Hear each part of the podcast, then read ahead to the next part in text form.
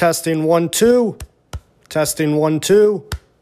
Testing one, two, three, and we are a go.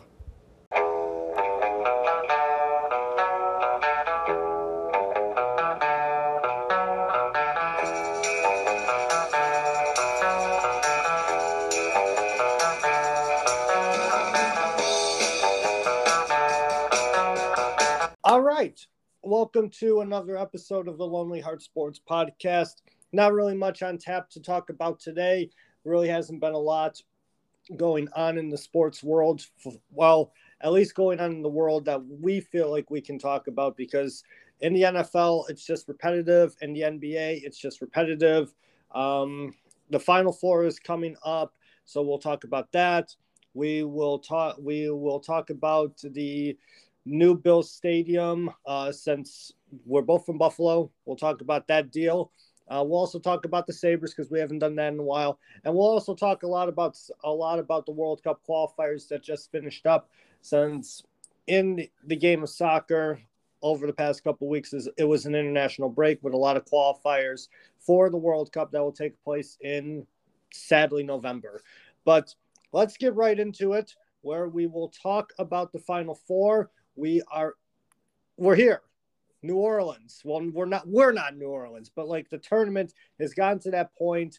It seems like it, it literally seems like just yesterday that the ncaa tournament started with the field of 68 but we are now down to our final four teams where we have our first match where the first matchup will be between villanova and kansas and then the second matchup will be probably the biggest game in the college basketball season as Mike Krzyzewski continues his like his last ride and the Duke Blue Devils will take on the rival North Carolina Tar Heels. Uh, let's go into the first game first, uh, first because that, that one's going to tip off Villanova and Kansas. Villanova, like Villanova had Villanova and Kansas practice like kind of had I, Kansas had an easy run to the Final Four because of the luck that they had in their region. They were pro they they've been one of the better teams in all of college basketball like the entire season, but their region was practically a cakewalk. I always feel like Kansas gets a cakewalk region and they somehow always find a way to fuck it up, but this year they didn't. Villanova's coming into the matchup. They're not a deep team. They're they're a pretty good team. Like don't get me wrong, but then they're also without their they're also going to be without their second leading scorer here. Uh, what's your take on this matchup, my good sir? Um, I I just like Kansas. I mean, they've I know you they have had a cakewalk into the final four. I mean, the toughest team they played was Providence, and I never was really high that high on Providence going into this tournament. I know they were a team that can shoot, but that was really the only challenge they faced. I mean, they kind of just wiped the floor with Miami. Um, Creighton gave them a little struggle, but nothing they couldn't handle them. And I just, I don't know. I feel like Villanova is one of these teams in the tournament that I just don't, especially, I mean, they're kind of, I mean, we got the three blue bloods, and then like I would call Villanova like getting to be that point um, so it is a good Final Four matchup, like between both divisions. But I, I just like I like Kansas in this matchup. I think Villanova is just kind of to me overrated. I mean, Kansas has looked like the better team all tournament over Villanova, in my opinion. Um, and I just I think Kansas size is going to become a problem for Villanova. And I I'm just kind of high on Kansas right now. I think this is a team that will probably, if they get past Villanova, they probably win the tournament. Um, in my opinion, I mean they're firing really on all cylinders. Um, I just don't really see a way. Um, that Villanova, Villanova can, wins this game. I can't see a way Villanova get past Kansas. I don't know if this is because like it's bias on my part how high I'm riding right now on on excuse me um on Kansas. It could be that, but I just I really do like Kansas in this tournament. Um, and they've had a cakewalk. Kansas has had a cakewalk in. That's going to be their first real test on. They haven't really been tested, and now it, they might struggle just based on the fact that they really haven't been tested. But I just think they're a good enough team where they're going to be able to get through and see themselves into the NCAA championship. So when it comes to looking at this matchup here, looking at the overall perspective of the Final Four first, like you said, we have three true blue bloods in Kansas, North Carolina, and Duke. Kansas has the most wins all time in men's Division One college basketball. North Carolina has the most Final Four appearances of all time, and Duke is and Duke is a has been a Final Four regular and is, are also five time national champions. Villanova, like I wouldn't say they're a blue blood, but I mean they've been one of the more they've been more one of the recognizable powerhouse like recognizable programs in college basketball, at least in the past like 20 years. Yeah, I would say probably like the last 10 years, Villanova really came onto the scene. Um, and I'm still, like you said, I don't put them in that blue blood category yet, but they are getting there. Yeah, because the thing is, though, is like Jay Wright has taken this program to new levels. But looking at the current Villanova team, I mean, honestly, like See, Villanova under Villanova the past Villanova the past like few years has been like either they make the final either they make the final four or they find a way to like not get past the not get into the Sweet 16 or get past the Sweet 16. So going back to tw- going back to like I and and it pains me to do this as a Tar Heels fan, but going back to 2016, they won it all in 16. They got knocked out in the second round in 2017. They won it all in 2018. They got knocked out early in 2019. If I remember, there was no tournament in 2020, and if I remember correctly, like they they got they got bounced early. They got bounced early in 2021. So like they're like it's like on an almost even year stretch of like go to the final four, shit the bed. Go to the final four, shit the bed then like that then like the past couple of years like obviously no tournament and then like shit the bed but here they are back in the final four. But as mentioned villanova is also not a very this villanova team compared to 2016 and even 2018 they are not deep. They also don't have their second leading scorer because he tore his achilles in their elite eight victory uh, which is sad to say honestly Kansas though has been probably like their height and their height and their just overall ability on the, their overall ability like on on offense and defense. I mean, definitely plays a factor here. As we have been talking about, Kansas like really has had an easy cakewalk. Creighton gave them a scare for about 30 seconds. Providence gave them a scare for about 45 seconds. But now we actually have now Kansas actually has like a tough, a true tough opponent on the schedule. But I'm with you on this. I mean, it, it's not riding high on Kansas and they and that they've had an easy cakewalk. I think the lack of depth that Villanova has eh, is going to play a factor into this and will eventually hurt them in the long run because if Kansas somehow finds a way to like get get a lead get a lead big enough to like be able to try and stretch out. They I think Kansas will stretch that lead out more than Villanova will be able to call and fight back. Yeah, I agree with you there. And unfortunately for this game as well, it kind of is overshadowed game of the weekend just because of the other two teams that are going to be playing because we know the history between North Carolina and Duke. So this game isn't getting that many eyes, but I do like this is a great Final Four matchup. I mean, it's a one-two it's a one-two matchup, and I don't know, but like you said, I think Kansas is just Kansas is just too deep. Whereas Villanova is going to struggle with that, especially like you said, they're lost their leading scorer. Um, he'll be out for the tournament, and I just don't see how they can come back from that. Yeah, that's, I mean, tough ball, especially going. And I know they played without him in, or yeah, because he tore his Achilles in the Elite Eight, and now this is gonna be the first time they're gonna see what kind of team they are without him. Yeah, exactly. I mean, my thing is, is like the only way I see, like, unless they get like some sort of motivational factor, like where he's able to just be in the locker room and around them, like on the trip to New, like in New Orleans, and in the locker room and on the bench. I mean, that's about it. But I mean, as mentioned, like this matchup is sadly overshadowed by the probably the probably the biggest college basketball game of the year, probably going to be the most watched basketball game, both professionally and collegiately, all year, too. And that is the second matchup of the Final Four between North Carolina and Duke. This is round three of the rivalry in 2021. Obviously, Duke and North Carolina both have ha- they have a history. Like it's probably the greatest rivalry It's the greatest rivalry in all of college basketball, probably the greatest rivalry in all of college sports, and it stands there as like one of the great rivalries in including pro sport, sports as well. In, yeah, in sports in this is like this is like Yankee to me. This is like a Yankees Red Sox rivalry. Almost yeah. has that type of caliber. Exactly. They like the programs hate each other, and ironically, as long as both programs have been around, and as long as the NCAA tournament has been around, this is the first time that both of these programs are meeting in the NCAA tournament. And like everybody all like this is something that everybody always wants and we finally get it. And i don't know if it's because like the basketball gods like just work in like some strange mysterious way that say all right K to win it all you have to go through your rivals or if the basketball gods want to be cruel and say no K your your retirement is going to be at the hands of your biggest rival like there's that that's literally the two ways like you can go about this. I mean, when it comes to this matchup, and I'm gonna be a bias like when it comes to this matchup here, I'm gonna be a biased Tar Heels fan in this because I want to. No, be biased. I mean, the only people cheering for Duke, let's be honest, are gonna be Duke fans come Saturday.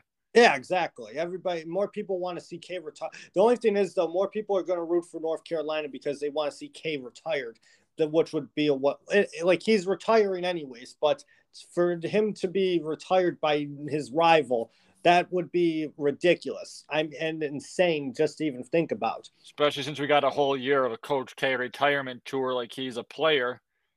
Yeah. And now to end it against UNC would just be poetic justice. I mean, the only thing that does scare me in this though, with it being Coach K's last year, it's like everything's gonna set up for him, especially like because Kansas is if say let's say Kansas goes through and Duke wins. If they can beat Kansas, beat two blue bloods en route to Coach K winning his last game ever and winning another tournament and getting his 100 and well, this will be his 102nd win in the NCAA tournament. Yeah, which will be the most, which will continue to extend his most all time yep. amount and that's what scares me about this is the fact that those storylines like i can see them in my head now see i don't want to see that because i want to see unc go through. I want to see coach k be retired by unc and just with the magnitude of this rivalry i mean clearly roy williams isn't there this year. He retired last year but to pick the successor that will go and take coach k down in the tournament would be amazing. Yeah i mean hubert see that's the thing like when you look at the Final Four, North Carolina isn't supposed to be here. When you really think about it, all season, and I never really talked about college. We never talked college basketball on the podcast all that much. But when I was watching North Carolina, like they were very, very inconsistent early on in the regular season. There was a law there when they lost at home by 20 I've thought to my oh, everybody was like they're not making the tournament. Then they just started to like win games in the con in conference play, and then everything changed when they went into Cameron in at hit Coach K's final game in Cameron Indoor Stadium, and they won and beat K. They beat Duke, and outside of one loss to Virginia Tech in the ACC tournament, and about 10 to 15 minutes against Baylor, where they almost collapsed, almost capitulated, and blew a 25 point lead. They have been the hottest team in college basketball in Division One. Uh, I would make an argument that Duke has also had an amazing tournament.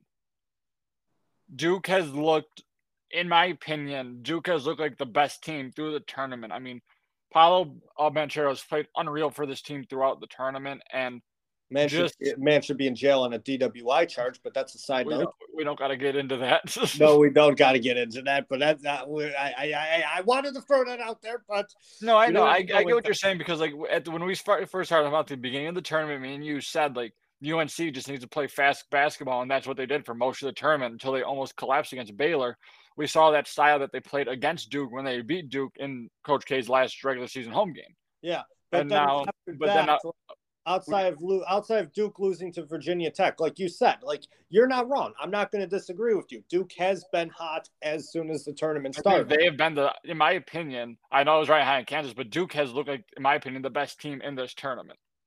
As much as that pains me to say, they have Yeah. really the most consistent. They're making their free throws down the end of the games. They're making their shots out the end of the game. I mean, I think back to the, I believe it was when they played their Arkansas game, where just in the last four minutes they couldn't miss a shot. Them and Texas, when they played Arkansas and Texas Tech, Duke just didn't miss shots when the last four minutes of the game. Whereas you see other teams will struggle with that, and that's a reason I look at Duke. I'm like, uh, what scares me about them because I don't want them to win. It's like teams that make those shots in those final moments. That's all that matters. Because what you do before that, let's be honest, basketball's going to find a way to even itself out come the end of a game against good teams. Yeah, exactly. That you're not wrong there at all. I mean, this matchup could go. Uh, this matchup is so even; it could go either way. Like North Carolina could find like if both teams on their if both teams are on their game, the real winners of this matchup are going to be Villanova and Kansas because they're going to want to like North Carolina and Duke to play as many overtimes as they can into Sunday morning. But the thing is, though, is like, say one team gets cold where another team get where and another team just catches fire obviously like the other team like catch the, the one like the one team catching fire like is not going to burn out. Like the other team that went cold in, in contrast they're done for. They are done for. But the thing is though is because of just how both teams have been playing extremely well in this tournament i can't see either team like getting going on a cold streak honestly. This is going to be like one of those cla- this is probably this should be a classic. This should be a classic here. I I I don't know what's going to happen in the game, obviously, but I mean, like you said, Paolo ben, Paolo Banchero, uh, Paolo Banchero, like has been on one lately, practically showing like why he's going to be a top lottery pick in the draft in come, come the NBA draft. I mean, for North Carolina, like you've been, like you look at Armando Bacot, you look at Caleb Love, you look at Brady Manek. Like when Caleb Love, like can act, like when Caleb Love is on, like he was in the second half against UCLA. I mean, there was no stopping him. When Ar- Armando Bacot, like, hey, the man can live. The North Carolina, he's the main re- one, one of the main reasons, like why North Carolina is the best rebounding team in the country. But the thing is, though, is that these te- these teams know each other. I mean, you talked about how Roy Williams, like, retired at the end. Like, actually, it's going to be a year ago, like tomorrow, that Roy Williams announced his retirement. By the way, um, but Hubert Davis, like, is no fool. Like, he knows how Duke and Coach K operates because Hubert Davis sat on the bench alongside Roy Williams for ten years. So, like, he know he he knows the rivalry. He played for UNC. Like he played for North Carolina. Like he, and so playing against Duke, like in the ninety, in the late '80s, early '90s. So he knows about the rivalry and aspect too. But yeah, I'm trying to figure out like who has who has like who has. You know, everybody's talking about like KKK, Coach K, like this could be his last game. I think North Carolina has more pressure on them to win this game than Duke does. Um, I I would disagree because you look at the fact that North Carolina is not supposed to be here, and so it's like they exceeded exceeded all expectations. Yes, if your run ends here, it sucks, but no one no one thought you were gonna be here. Whereas See, if you're Duke, And that was you. Duke, you were a team where like this team could probably win the tournament, and now they have to face their biggest rival. So I think, I think it's on them. I think this game's on Duke. UNC can do whatever they want. It's not going to matter. The, all the pressure's on Duke based on the fact that Coach K's last game like, could be his last game. They were favorites coming into the uh, coming into the tournament. Um, so that's how I feel about it. See, I, I'm not again. I'm not going to disagree with you. I say North Carolina has more pressure on them as a biased Carolina Tar Heel, North Carolina Tar Heels fan. When you look at this matchup, obviously the rivalry plays a huge part in it.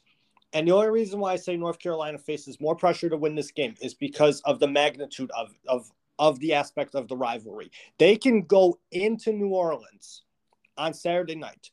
They can beat Duke and not only go to the national championship, they will retire, be the team that ended Coach K. Not, not Kansas, not Villanova, not Arkansas, not Texas Tech, not even not not not Michigan State, not Cal State Fullerton. It would be North Carolina, the team, the program that Duke hates the most, their biggest rival, and that would be like the mo. That would be the moment to end the argument of the rivalry, because what like do like you can't recover from that in the rivalry. Now, obviously, like obviously I I'm we're not in New Orleans like we don't know like what the players and coaches are thinking obviously. But at some point it has to have had come across the minds of coach Hubert Davis the players and even Roy Williams because we know Roy's been fo- I we Roy's been on TV he's following the team wherever he goes. But I'm not going to disagree with you and say that like Duke doesn't have pressure on them because they do. Like like you said this, this this has been like pre- this has been the last ride. The the pressure on Duke has been intensified, and there's been a magnifying glass on Duke practically all tournament because of one man. So I'm not going to disagree with you on that, but. I mean, we'll just see what happens. I mean, the game will probably end sometime around midnight Sunday morning, anyways. Right, and thankfully, yeah, thankfully we're both off Sunday, so we'll be able to stay up and not watch him and not be miserable the next day. exactly. Um, but no, I get, I do get what you're saying, but like, I just like, it's like you look at it, it's like, well, honestly, everything past the round of, or everything past the round of 64, like, was just cake for. Let's be honest. Everything they got after the round of 64 was cake for North Carolina because no one thought they're going to beat Baylor um, then they go beat UCLA, and then they get got to play a very hot St. Peter's team. And it's like, all right, all that's good and fair. It's like now you get to see your biggest rivals. Um, you get to possibly end Coach K's career here, and I guess we'll just see where this takes us. I mean, I'm excited for this game. Like you said, this is probably going to be the, one of the most watched basketball games in a long time. I would say, including NBA, and that's how I think it is just based on the magnitude of it because that's all the storylines have been all week uh, uh, surrounding the NCAA tournament was these two. Exactly. I mean, and, and that's kind of, and no disrespect to Villanova or Kansas, but like when something like this happens, like when this finally happens, like of course the dead horse is going to get beaten over and over and over again because it's like this never happened. Here we are. All right. So Exactly, and eh, um, if Duke happens to go through this game as well, I guess another point adding to like the pressure for UNC. I guess I'll hop on your train here for a second. It's like now that end of the regular season game that UNC won is meaningless if they don't win this game. Yeah, that's another point of it too. I mean, like that's another point of it too. I, you know, you. It, it, and the like thing, that game, unfortunately for UNC, just comes like another game now because it's like, okay, well, kind of like the Bills and Chiefs, like it's like you beat them in the regular season, but then they go and beat you in playoffs, so it's like, who cares? Exactly, that's exactly. But now, if if UNC Duke does go and win this game, then you look at Duke, like, why couldn't Coach K get this team past Duke the last two times they, or uh, excuse me, North Carolina the last two times they played them in the season? Yeah, exactly. And the thing is, though, is like we'll never know because K will be retired finally. Um, it's gonna suck not having anyone to hate in college basketball. Yeah. Coaching wise. Coaching wise. So I'm not a big fan of Bill Self to be honest. I, I just don't like how Coach K made this all last season like about him. Well and he said he didn't, but yet everything was revolved around him. Well, that's the that's the magnitude of that's the magnitude of a guy that's been there for a long time, longer than we've been alive, and ended up winning five national titles and could potentially win a sixth. But coaching wise, like, uh, like I. I'm, I'm obviously like I can't like obviously like as a Tar Heels fan I don't like K but I mean like I respect like how he built practically the Duke program from like dog shit so I'll respect him for that but coaching perspective I'm not coaching perspective I really don't like I really don't like the other two co I really don't like the other two coaches in the final four either I mean I'm not a fan of Bill Self because I think that I think that they ride Bill Self too like ride ride him high too much. I mean, he like they talk about his dominance of the Big 12, but then like what's he have? What does he have to show for it? Like on a national stage, like he only has one title, like, and that was go. That was like that fourteen. That was like 14 years ago now. He won it in 2008, and he hasn't, and he, and, and and he hasn't and he hasn't won one since. And then Jay Wright, well, fuck Jay Wright, uh, fuck Villanova, 2016, fucking assholes. But um, uh, it's a whatever there. I mean, um, so we're taking Kansas in the first game, obviously, because we don't think Villanova like we don't think Villanova sadly has a chance. But who are you taking in this game here? Um, are you I, riding with logic or are you riding with emotion? Well, I'm going to ride with logic, but I'm hoping my logic is wrong and it's more of one of those scenarios where it's like, I'm going to pick this and just pray that I'm wrong. You're going to pick um, Duke and pray Carolina wins. Yes. And then uh, you could say, yeah, you were wrong, Jake, but I want to be wrong. I'm I'm throwing this game basically. I, I'm picking Duke. hoping hoping maybe I give him a little bit of a you know, just kind of a podcast curse. Yeah, give him a little podcast curse. Yeah, I mean, I'm gonna be honest here. Uh, when I made my bra- when we made the brackets, and I told you, I I told you all along, I did not see North Carolina getting past the Sweet 16. I I had a feeling that they were going to beat Baylor mainly because I thought Baylor was like kind of overrated, even though they were the national defending national champions. I also knew Baylor were missing two of their top starters, but I did not think that North Carolina was going to carry that momentum into beating UCLA. After they beat UCLA, I'm thinking to myself, well, because I knew like you like that was that was that was the last game of the Elite Eight, like and that re like one of the last, last games of the Elite Eight. So I had already known like okay, like they can they're gonna play St. Peter's. So my thought process it was, all right, beat UCLA, you're gonna get into the Final Four. Here they are in the Final Four. Don't fuck the moment up. This is their moment. This is Hubert's moment. I'm I, I, if I pick them, I feel like I'm cursing them. But you know what? Fuck it. I'm riding with my team. I'm taking the Tar Heels. They're retiring K, and they're going to and they're going to play in the national championship on Monday night, and it's going to be the Roy Williams final, North Carolina versus Kansas. Mm-hmm. And the only reason why I call it the Roy Williams final is because he coached at Kansas before he coached at North Carolina. But that's what I'm picking. I, I, I'm pick like I'm pick. I, I can't I can't go with logic and choose Duke. I, I just can't. I'll go with my emotion. I'll take my Tar Heels. Um, they'll play Kansas on Monday night. Um. Uh, so do are we both agreeing that the game Saturday night Duke and UNC will have more viewers than the national championship actually will, no matter who goes through?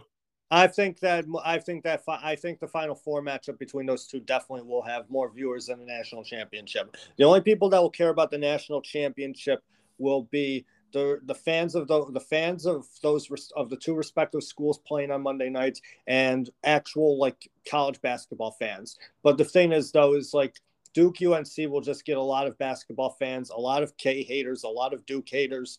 Um, and well, if Duke well, then and then if Duke loses, it'll just be a bad day for uh, Cowboys and Lakers fans all around. There's and Yankees fans. Fuck you. well, I'm not wrong. I'm a Giants fan, but yeah, it's stereotype, I guess, but it is what it is there. Um, but yeah, no, that's where we stand. Uh, moving on to our next topic here. Um, your beloved Buffalo Bills are going to be staying here for at least 30 more years with a quote unquote ironclad deal to build a new stadium that is going to be starting construction in 2023 and should finish in 2026. Um, how do you feel? How, how do you feel about the whole issue? I mean, there's been a lot of talk about the stadium the past few days since the deal got announced. Obviously, there's some positive reaction, there's some negative reaction. A lot of people are still questioning some aspects of the deal. But your opinion, how do you feel? Um, I I like the deal. Um, I mean, I'm people are complaining like, oh, why why do they like need so much money from the public?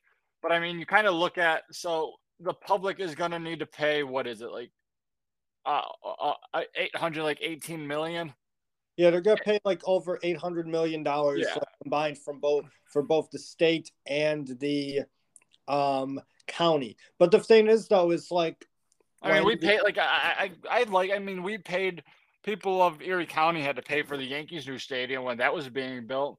So I mean, I don't. And if you look, you look at the population of New York and how much they need. It's not a lot of money if you really think about it. I think like if you did the math, it's like it's almost like an extra like three hundred dollars a person on their taxes. Um, I I just don't like the fact that it is going to be a smaller stadium than we have now. I guess like really is my only issue. Like I think they should like it was pretty obvious they were going to stay. The NFL wasn't going to let the NFL and the owners weren't going to let uh, the Buffalo Bills leave New York just based on the fact that we are becoming a bigger market and the fact that we're winning and we're getting more eyeballs on us and how many people like show up. I mean, we've always like people would always show up to the games even if we sucked, but now that's magnitude by our winning. So like it was obvious. I think they were going to stay. I figured we were going to have to pay something out of our taxes. Um, I mean, and I I like that it's going to be open air. I ceiling if you put a roof on it, it was going to be even more expensive. So if you put a roof on it, the, if you put a dome on it, the the stadium would have had to be built downtown, and the whole process of building a downtown stadium. And I and I and I told you I would have preferred a downtown stadium, but the economic like aspect of it would have just been ridiculous. Not yeah. only for building the stadium, but like tearing down a bunch of homes and displacing like five thousand people, like just randomly all over the area after that. Like, yeah, I'm happy they're keeping it where they are because I like it I like where the stadium's located and the fact for like tailgating and stuff because I feel like tailgating downtown would suck. I feel it wouldn't have the same atmosphere. Like I've been to like when I went to Pittsburgh, they have a, their stadiums more downtown, and just tailgating doesn't feel the same. I know I'm just talking like just a biased Bills fan because I go to like all the games.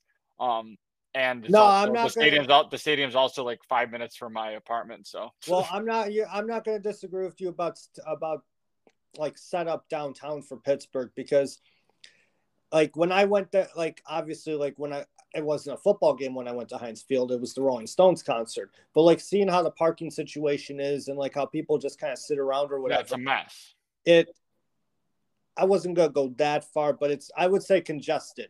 Mainly because like the sports entertainment district is like in one part of the city. Like you have like and one end like Heinz Field, literally like right on the river right there. It's right next but, to PNC Park. Yeah, you literally can walk like a quarter mile down the road, and not even like a quarter of a mile. Like yeah, and then if you go, PNC Park is right there, and it's a bunch of parking lots and like restaurants and stuff. And then if you actually get into downtown, like over the water, if you get actually downtown downtown Pittsburgh, that's where they have PPG Paints uh, arena, arena where the Penguins play.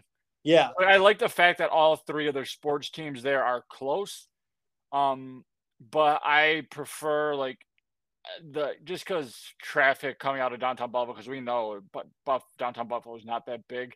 I feel like it would be a mess because you're going to get a lot more people than you would at say than you would at Sabres games.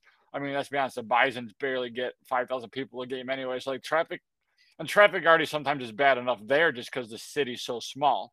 Well, yeah, no, the traffic is terrible coming out of downtown Buffalo. It, like just in general, I mean like there's not a lot of like ways to get onto the 190 from downtown Buffalo. No. I, mean, I mean, there are ways, but the thing is though, because not of, ideal.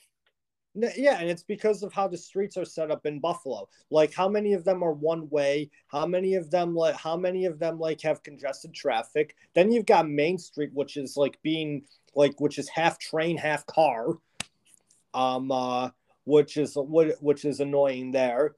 I mean, I know that I know that like just myself tomorrow night, like when me and my dad go to the Sabres game, like it's gonna be a pain in the ass just to get out of Buffalo. And there's only there's gonna be like nineteen thousand people than nineteen five there because it's a full house. It's gonna be the only full house of the season, but yeah, and it's gonna be a you know uh, how much of a mess it is to get out of Sabres games just based on the fact of what you just said. There's like only a few certain ways to actually get onto the Thruway ideally. Yeah, exactly. And the thing is, though, is like one of the way, like one of the ways to like get out of the state, like get out of the arena, like honestly, like you know, would be pro like you can only get on the 190 uh you can get on the 190 practically from like behind the bison stadium like over like behind left field which is which is oak street yeah. if oak street yeah it's oak street yeah and then there's like and then you can mm. and then Elm. I think it's like you go down Elm, and then all of a sudden, like there's like to get on the 190 and then like all and then like maybe get onto the Skyway or something yeah. like that. I you know where I'm talking about. Church, Church Street. Church Street. Church Street. Yeah, Church. Church. Exactly. No, you go down Elm to get you like you go past go by go through Elm to get like on Church Street to there. Exactly. And let's be honest, are people surprised that the Bills are getting a new stadium? I mean, it's been in talks for a while now and they needed one anyways. Are we shocked that they're not moving? No. I, if anyone, people are upset uh, that this is happening, just aren't fans of sports. I'm all for teams building new stadiums to bring more revenue into the city. I'm excited to see what they're going to do with the stadium with the inside. And I, I'm just still upset the fact that I think it's right now the capacity is 70,000. The new stadium's only going to be 60,000. So it's like, what do you do with those 10,000 less seats? Like, how, technically, it's going to be 60. Technically, it's going to be around 62. Well, because standing room, right? Yeah, 65 to 67,000. Yeah, because of the 5,000 uh, standing room only party deck. So, yeah, I get like what you're talking about, like how it's going to be like eight to 10,000 less seats.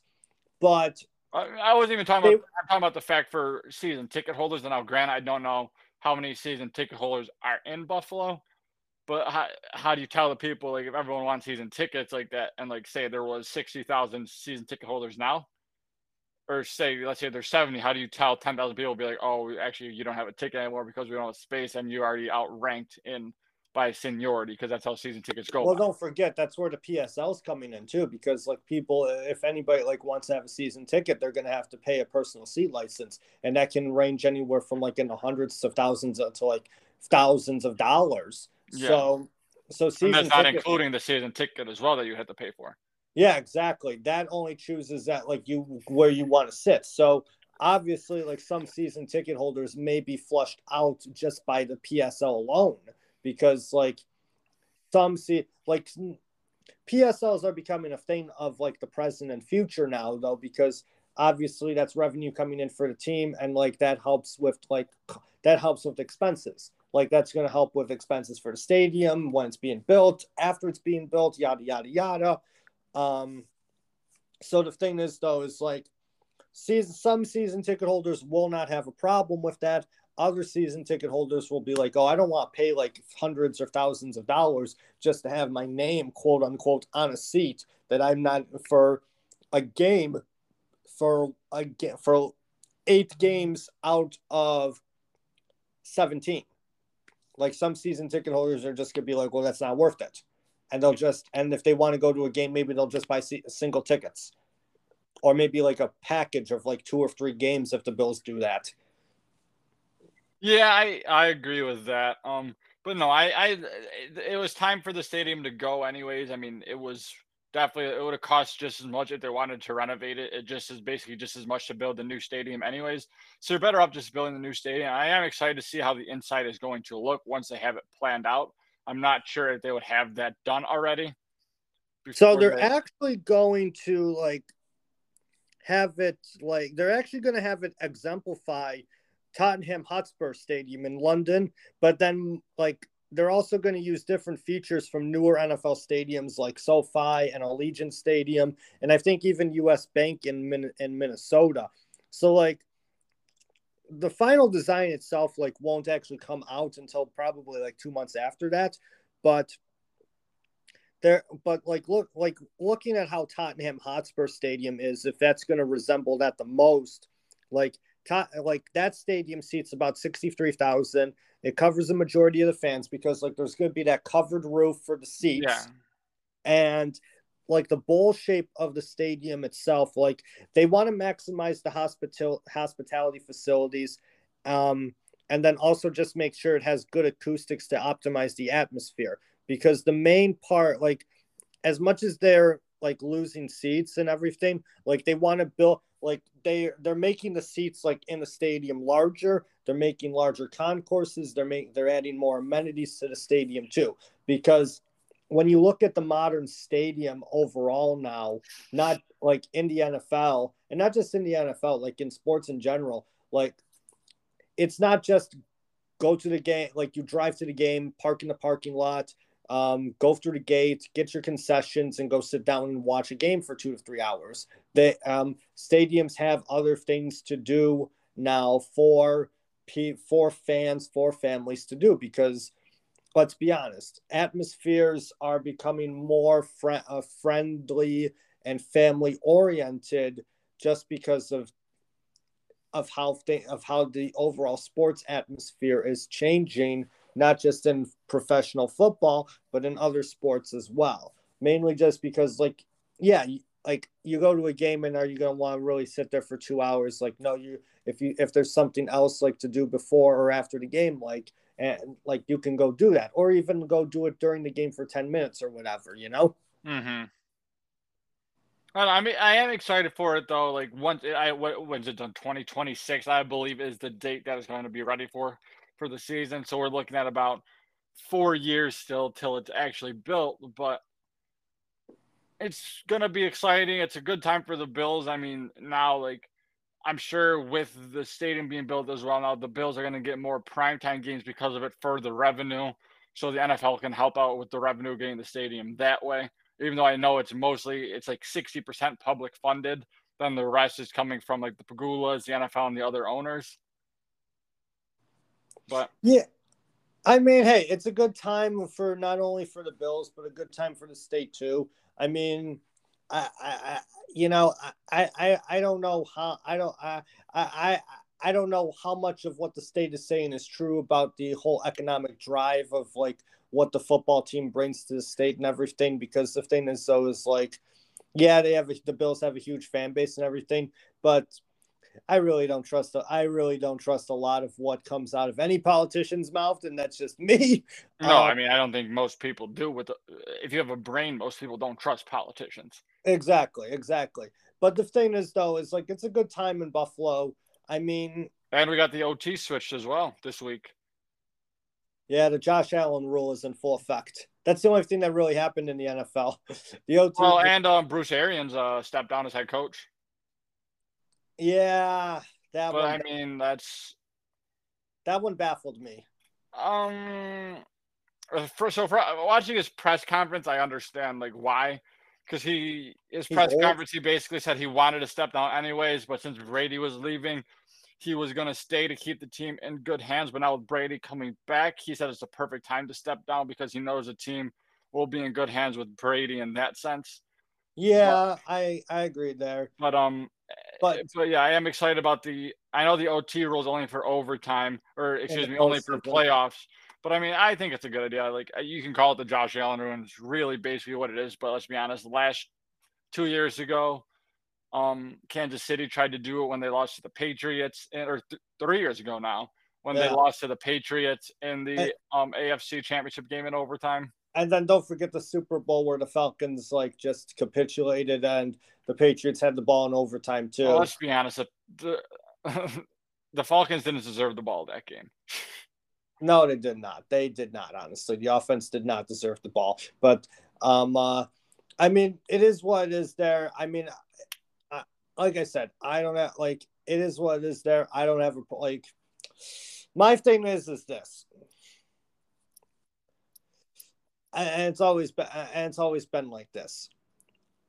You, have to rely on your defense to get stops, but the thing is though is like it's almost as if maybe like defense is kind of getting pushed out of the game in a way with this. But then at the same time, it's more along. At, at the same time, it's like, all right, like if you want to add, if you want to like give the opposition team like a, a chance as well, like just make it like college.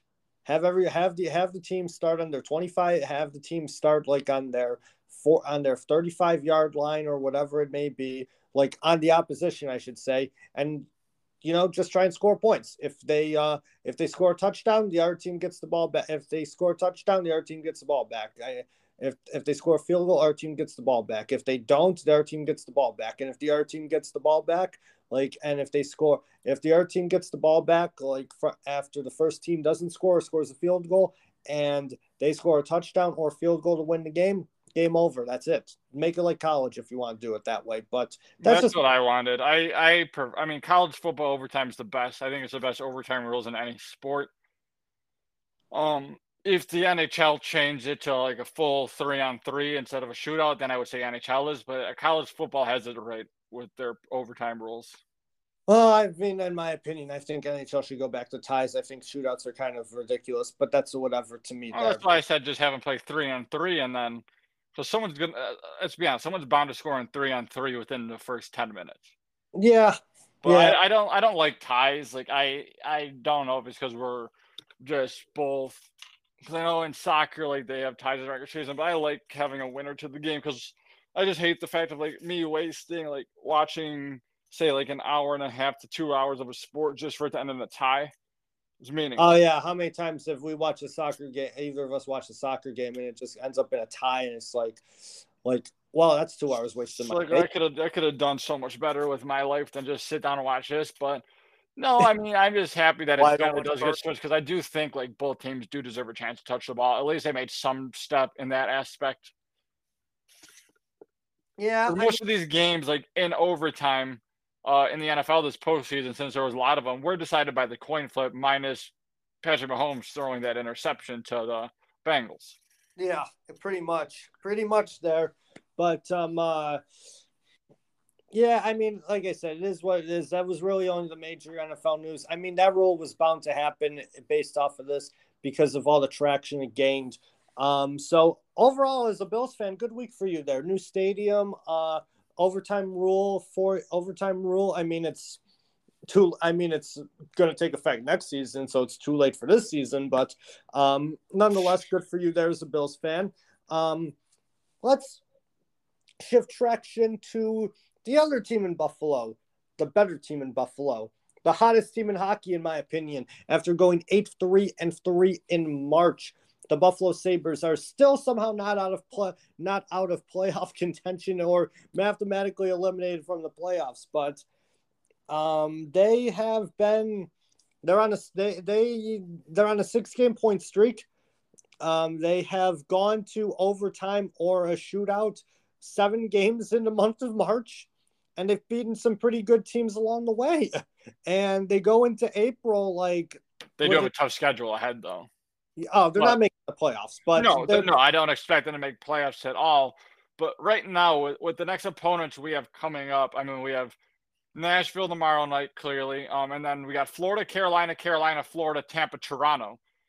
It's like this t- uh, time. That's now, a gauntlet. Yes, yeah, it's a gauntlet. I know right now, like we don't expect the Sabres to make playoffs at all, but this, if they could possibly go 500 through the stretch of the next whatever it is, six, seven games, whatever. They can manage to go 500.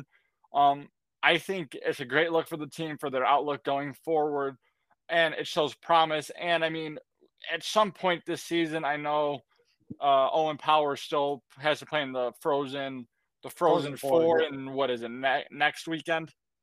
I believe it's next weekend. So we yes. could possibly get him in the building by let's say the Toronto game on April 12th or April 14th, whenever, yeah, it would be then if barring he gets knocked out of the Frozen Four.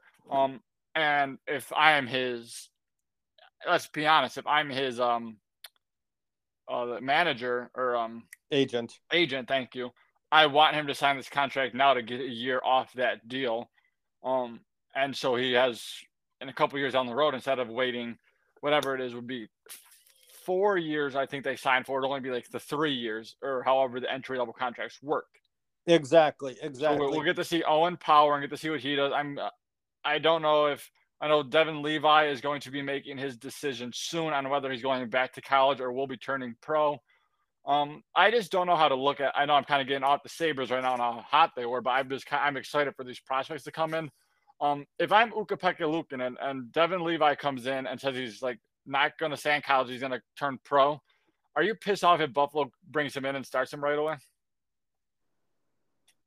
Probably. I mean, uh, you know, I'll take it a step further.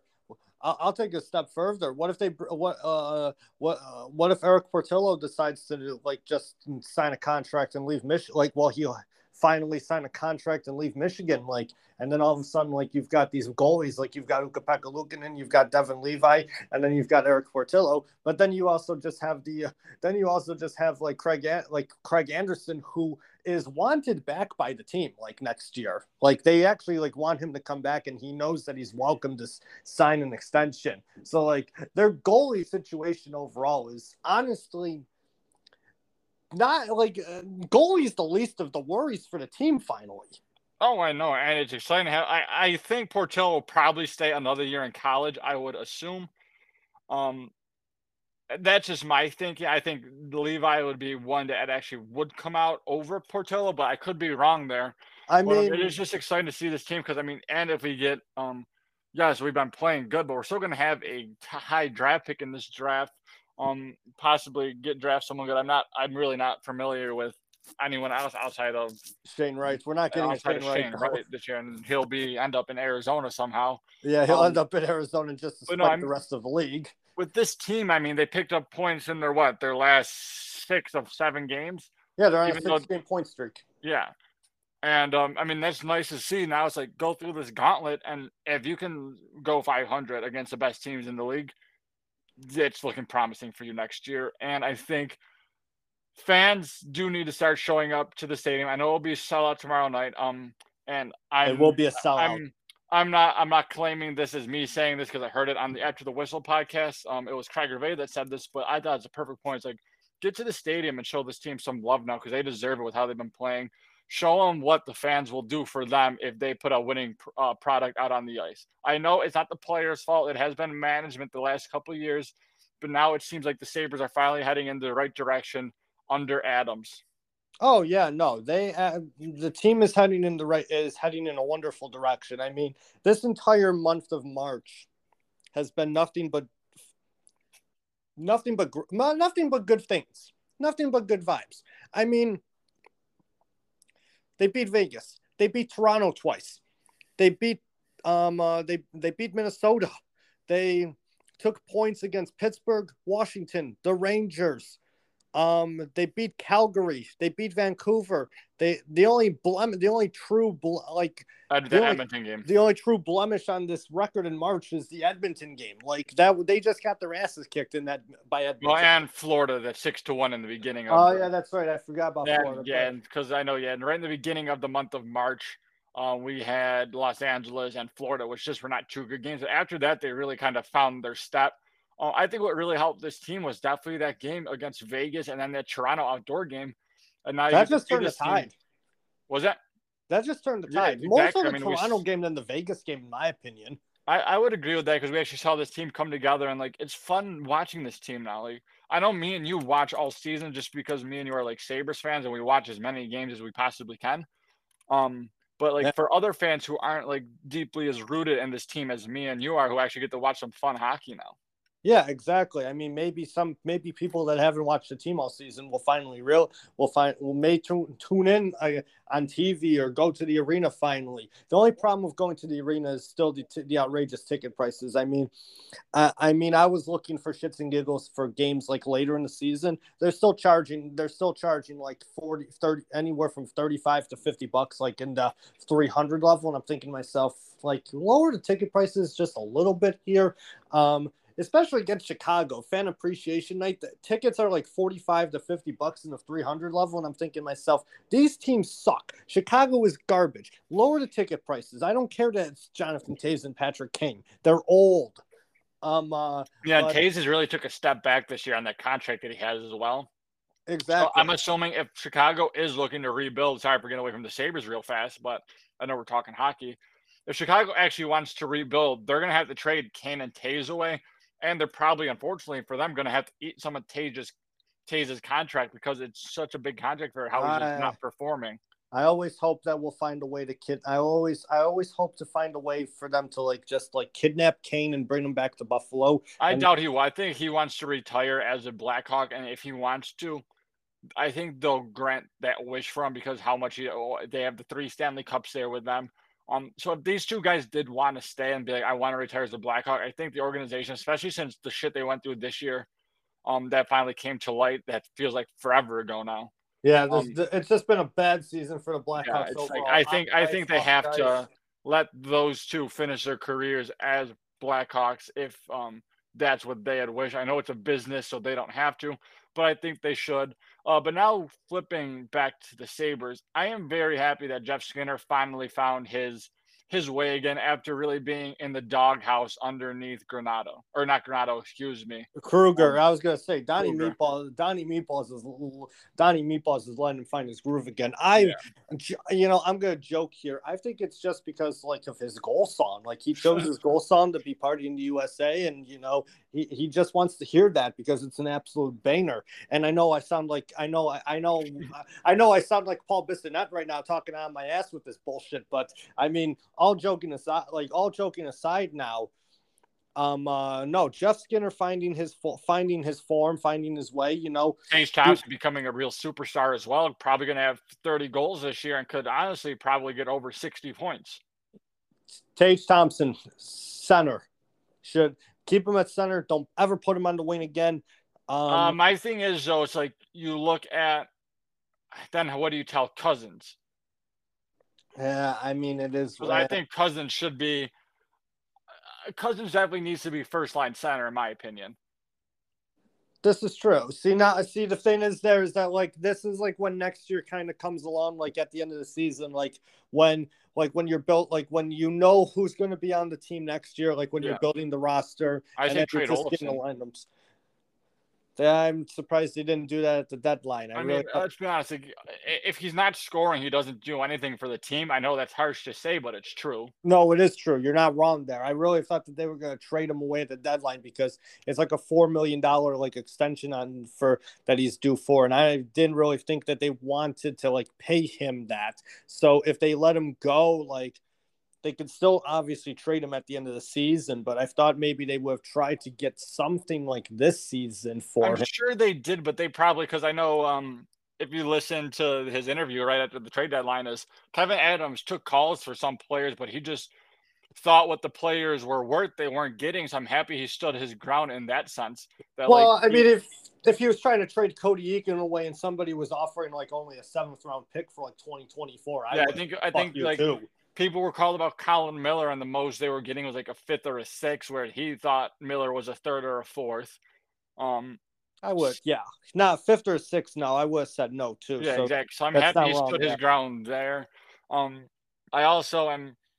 Do we think next year, um, Kyle Okposo gets the seed of this team, or do you think it goes to Tuch?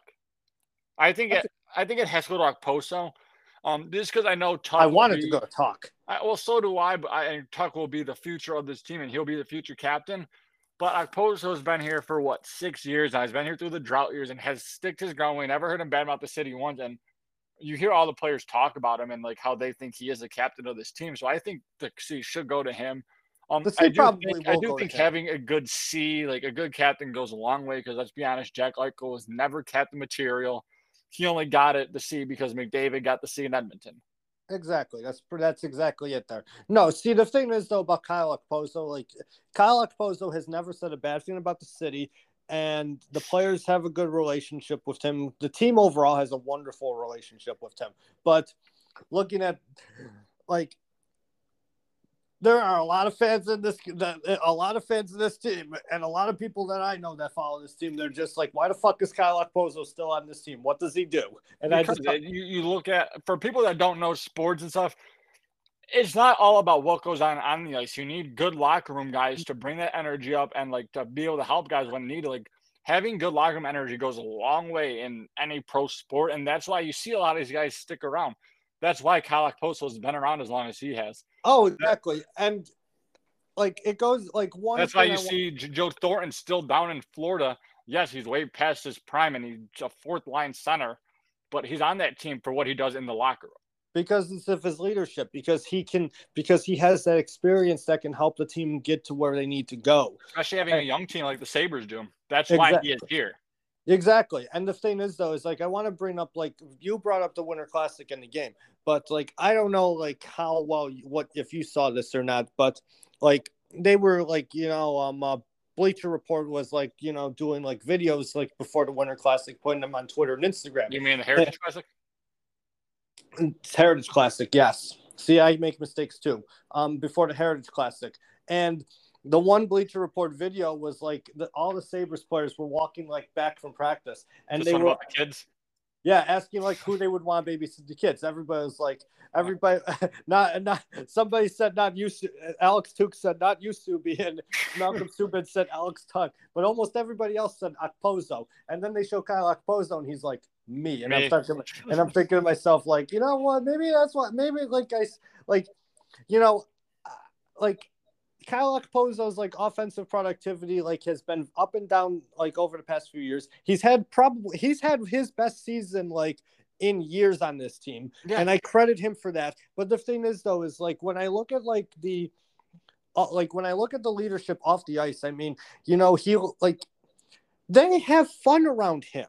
Exactly, like being a captain of a team doesn't make you the best player. No, exactly. I mean, you look at you look at the um you look at Chicago. Patty Kane has been the best player on that team for a long time, and he doesn't have the seat. Toews has that seat for a reason. That's why, for people who don't understand hockey, it pisses me off, or even sports, when they all try to talk like about like players who don't perform. I was like, well, why is he on the team? There's a reason that they what they see inside that locker room that brings that team together, even through the bad times. Because let's be honest, the Sabres, yes, March has been great, have not had a great season. No, I know people are talking about like yes, this yes, the Sabres I do think can be a good team. Are they a good team right now? No, they played good in March. They still have a long way to go in this rebuild. Do not get me wrong about that, but he is on that team for a reason. And eh, you see, like ever since really the kind of the All Star break, maybe a little past that, Rasmus Dahlin has really found himself as well, just as a defensive role on this team. Oh, exactly. I mean, he has found his way. I mean, he he's showing like why we drafted him number one overall in 2018. I mean, you know, I hate people that look at it's like, oh, but look at Cale Makar, what he's doing right now, or like Adam Fox in New York. It's like, yes, if you put Rasmus Dahlin in Cale Makar's shoes and put Makar in Dahlin's shoes, Dahlin is probably Dahlin doing is probably doing, yeah, exactly. It's like you when people say bring like that that stuff up, it's like, oh, but like Cale Makar, because I think I'm pretty sure they're the same age. Makar might be a year younger too. Um, but it's like yes, but every single night he gets to play with a world class team who Makar doesn't have to play defense. Makar is basically in the offensive zone the whole time.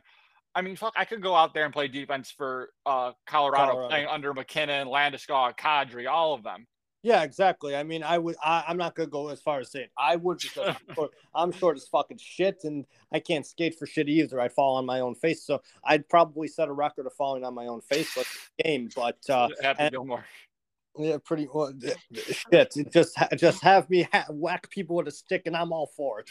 As long as I'll set a record for penalty minutes in a game, I'll probably get a game misconducted within the first five seconds. But but no, exactly. The thing is, though, is like Cale Makar, like is they're talking about like what they're talking about the Norris candidates, and we are off the topic of the Sabres now. But that's well, I mean, we didn't have much here. to talk about today, so it's fine. No, that's per- no, that's exactly what I was gonna say they're talking about the Norris candidates and how it's practically between Cale Makar and Roman Josi, but they're not even talking about like the defensive stat, like the defensive ability of both of those t- players. They're talking about how Cale Makar is going to be the could be the first 30 goal scorer for a defenseman since 2009, and they're talking about Roman Josi how he can be the first defenseman to have 100 points since 1992, 30 years ago. Right. So. I mean, don't get me wrong, because I have said on this podcast before, I do think Cale Makar is the next Bob Orr which she is. And Roman, Roman is having an unreal year as well. But you look at both of these guys, and it's like, and let's be honest, and Norris has become more of a offensive trophy, anyways. Offensive defenseman trophy, anyways. Yeah, that's like ever really since um, what's his face won it. Um, oh god, I can't even think of his name. It kind of really just flipped. Ever it was that Karlsson year when he won it, where he just went went off and yeah, he went off and that's really when it became that offensive defenseman role for that trophy. But like, if you, but like, you put like uh Dahlin on this team, like you get to see how special he is every night. I know I have personally ripped him for not being able to play defense, and I said the Sabres should have moved him to forward. I had thought in beginning of the season, but you also have to remember the kid's only I think he's 21 years old, and he's got to be a leader on this team at 21 years old on a team who isn't good, and that is not something easy to put on a kid's shoulders but it's nice to see the kid actually like in interviews want to be here and talk good about this team. He's not like a Jack Eichel situation where we saw him piss and moan for six years. Now, yes, I love Jack Eichel, but let's be honest, he he was did not, not a great here. teammate. He did not want to be here, and he did not really care about this city.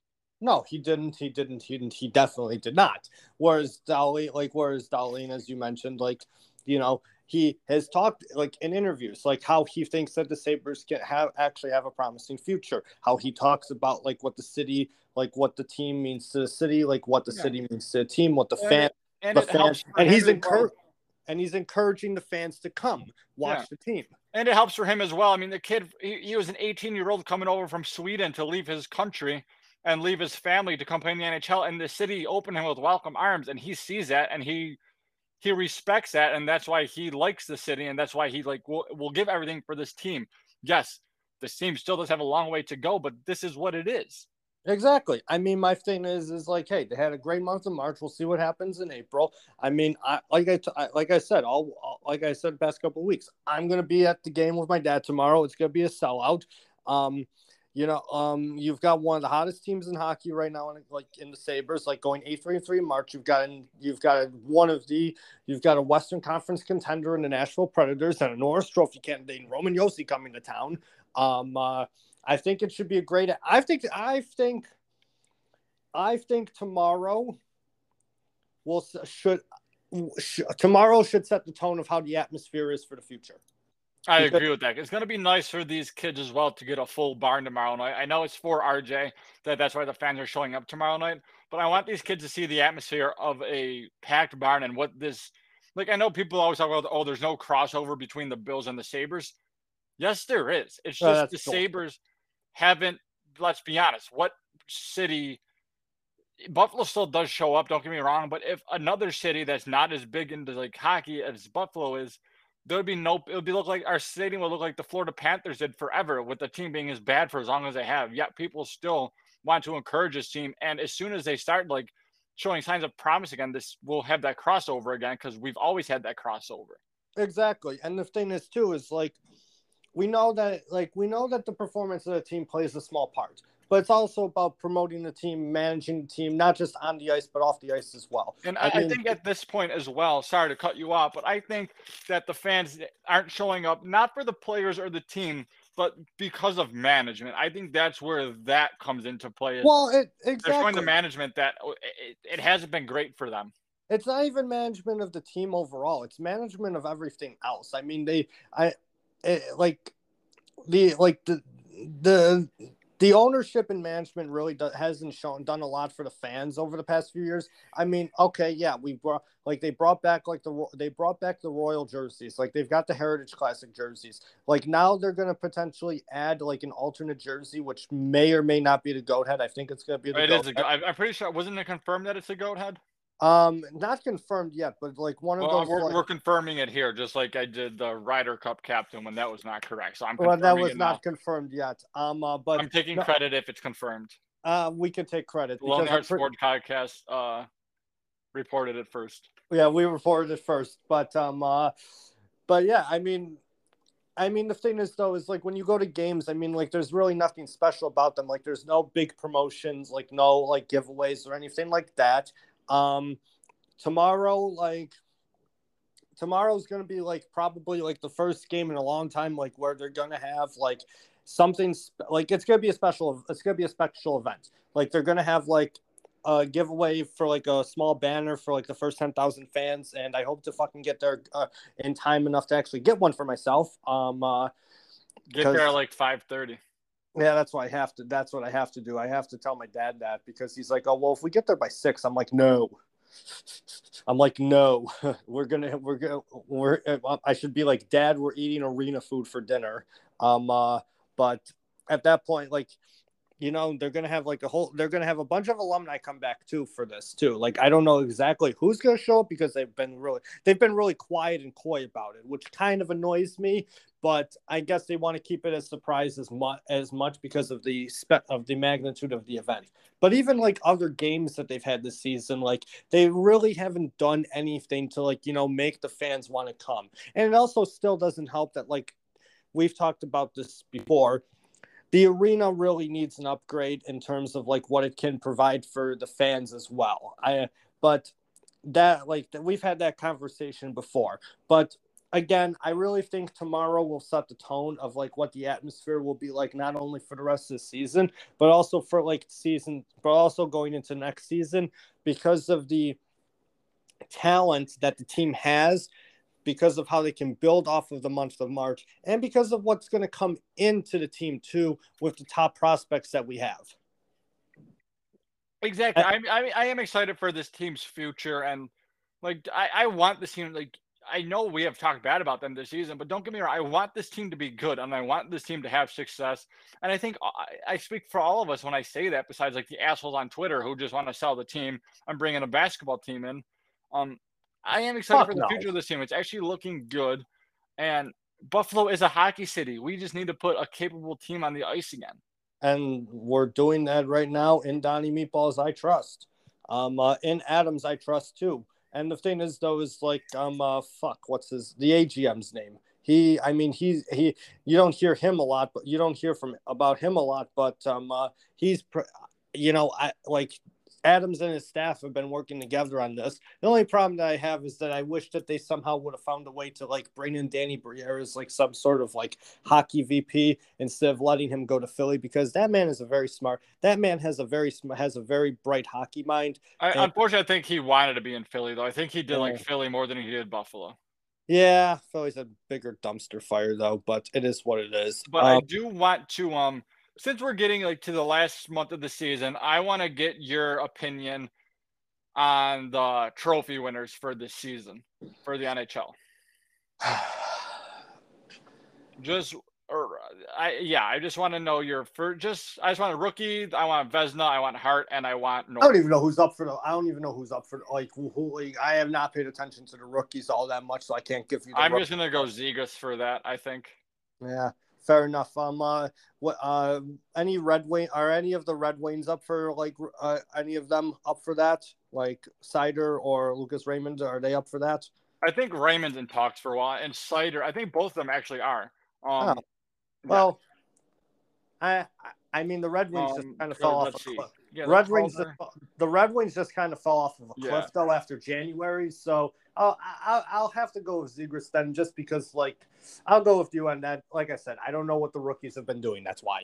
Yeah, but it's probably you're probably right though. It probably will be Lucas Raymond because I think he is on a scoring pace that is gonna. I think he's going to be able. He'll be outscoring like Kaprizov's year when he won it uh, last year, and then uh, Barzala as well. Yeah, uh, but, um, Vezina, uh, Vezina, uh, um, Shesterkin. Yeah, I agree. I think yeah, I agree. But I agree. I mean, he has to. I mean, let's be honest though. Come playoff time, I'm going to want Vasilevskiy in my net. Yeah, this is just because he's been there, done that. But uh, Shesterkin has had an unreal year. Um, and then what do you think for the Norris? Cale Makar is probably going to be the greatest defenseman of all time by the time he retires. But I'm not going to give an award based on the fact that he has that he. I can't give an award to somebody that's uh, you know based off of a career. It's based off of a season. We're, we're going to disagree. You'll probably choose Makar. I'm going to go with Roman Josi just because of the fact that like he's on. He could get 100 points at the end of the season, and I mentioned it. It'll be the first time a defenseman gets 100 points in over in 30 years. So if I had to choose just on the season alone, it's it's Roman Josi in my opinion. No, yeah, I mean, and I'm and I'm also going to be biased because I'm actually going to be seeing Roman Josi in person tomorrow. I'm going to go with Makar, but I think that's just biased. I, you can make an argument for both because they have both had unreal seasons. Yeah. Um, but I'm just a Makar. Like I give him the nice tug every time I talk about him. So. uh yeah, I mean, hey, I love Makar too, but like I said, Josi's just haven't had a fantastic season, so like I can't like discredit that there. Um, how about the Hart? What, what do you think there, my friend? Shesterkin. Really, you think Shesterkin? I think Shesterkin. It's either going to be Shesterkin or Matthews, especially now that Matthews just had 50. He got his 50th tonight. Oh, he got his 50th tonight. Good for him. Good for but, um, future I Do, I do think. I mean, you look at Shesterkin's, all, just all of his stats. I mean, right now he's a 2.1 uh, goals against, um, but a point what stands out to me is that 0.936 save percentage, and we haven't seen anything like that in years. I think he has a real chance for the Hart Trophy. I mean, I feel like he'll get Hart Trophy votes. I mean, he definitely will get Hart Trophy votes. Don't get me wrong. Um, if he gets it, then good for him. I won't have any issues with it. I think it will go to Auston Matthews though. You know who else is making another real push for the Hart though? Uh, Huberdeau down in Florida. Um, no, what's what I'm going to say might actually surprise you, but um, Oh. Sidney Crosby. Yeah, I mean, Sid the Kid is practically carrying Pittsburgh to where they're at right now. I mean, yeah, I mean he was with Mal without Malkin half the season because Malkin didn't come back till middle of January, and then Sid already has 70 points in 56 games. Yeah, this is very true. This is very true. And you know what's kind of sad? And you know what's kind of sad about all of this too? I mean, we I mean we talk about like how great of a season Shesterkin's having. We talk about Auston Matthews. We're talking about Sidney Crosby just doing Sidney Crosby things. And then I just mentioned Huberdeau because he's having a fantastic season down in Florida. And then like you've got the two guys up in Edmonton that like you know we everybody just like oh um are they not included this season? But I mean I don't think you can include them just based on the fact that where their team is compared to what people thought they were going to do. And my thing for Sid, for Crosby as well, is this team. Like, I did not have the Pittsburgh Penguins in playoffs come the beginning of the season. I thought the Islanders were going to be in their spot, and I thought Pittsburgh was just going to be like kind of like a middle of the table team. And this team has surprised me this year. That's why I. That's what I say for them. Um, yeah, they're, I they're, just they're think a dark horse for sure. I, I think Huberdeau does have a great case for it as well in Florida. I mean, Florida's having an unreal season, but I just look at Edmonton right now and it's like, well, I mean, yes, right now you're sitting in a playoff spot, um, but uh, expectations have not been met for this team for me. No, not at all. Not at all. Um, uh, I mean, I know McDavid already has he's got 100 points. Draisaitl's got 97. So they both do make an argument for it, but I think those other guys weren't expected to be there. That's why they'll get more of the look than these two. oh, definitely, definitely. I mean, the thing is, though, is like you just can't get you can't give the Hart you can't get well honestly i mean you probably could give the mvp trophy to the same player every season. I mean i mean there was a I guy mean, McDavid, let's be honest, McDavid probably will deserve it every season until he retires. Exactly. that's- i mean that's what they couldn't they they they can't they couldn't give it to gretzky all the time in the 80s and 90s i mean that's just how that's just obscene. I mean I, I I mean like when you really look at like the like when you look at it like McDavid can't get it every year. I mean it would just be ridiculous at that point. But no, I, like if like I don't have a problem with Shesterkin. I wouldn't have a problem with any of them that we have mentioned getting the Hart Trophy. I see Matthews getting it though. Um, if Shesterkin gets it, then I'll be okay with that because I'll because he would be the first goalie to win the Vezina and the Hart Trophy since Hasek, I believe and that was 20 years ago more than 20 years ago like almost 25 now Yeah, what are- no goalies have done that? Rod did it, right?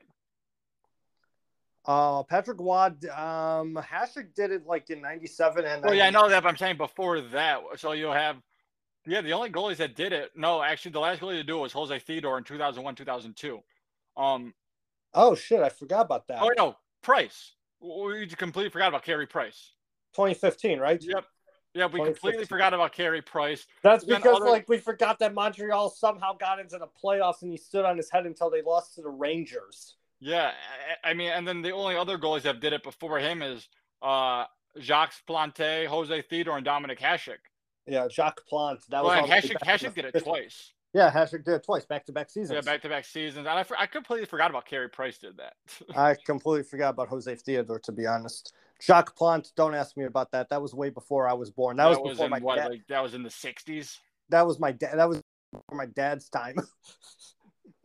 that was before my dad's time. So I mean, he could probably bullshit his way and be like, "Oh yeah, I remember Jacques Plante standing on his head for Le Habitant." But uh, Could you imagine? Um, so Shesterkin wins the Hart, but then they give the uh, Vezina to uh, um to Vasilevskiy.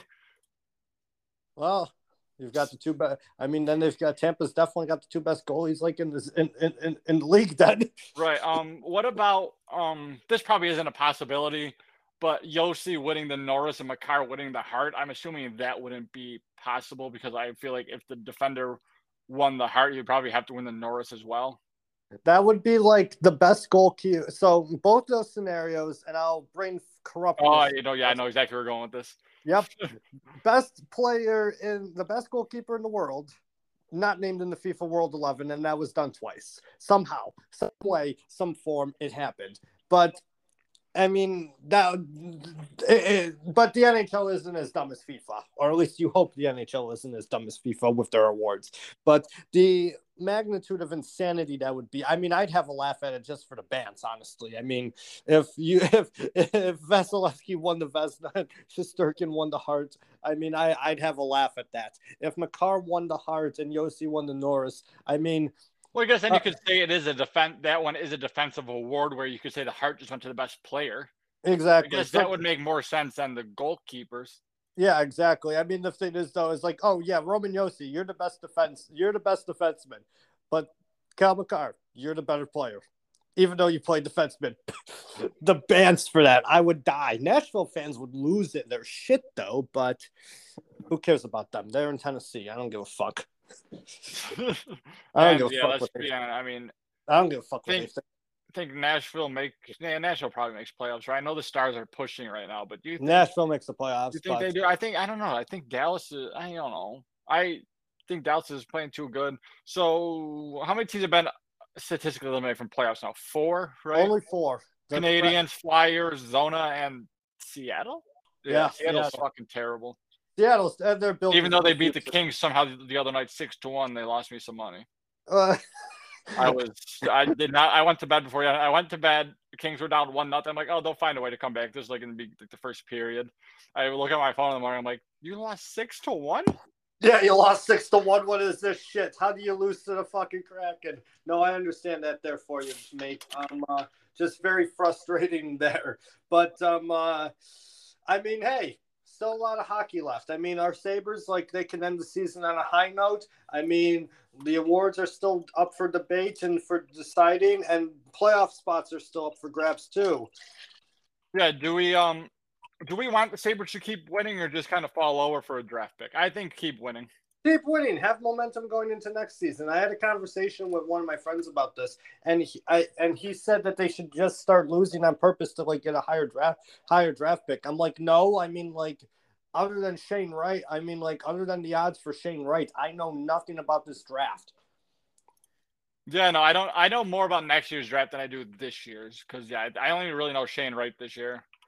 Um, if they really wanted to, t- if they real uh, for shits and giggles here, if any, if they really wanted to tank, tank next season for Connor Bedard.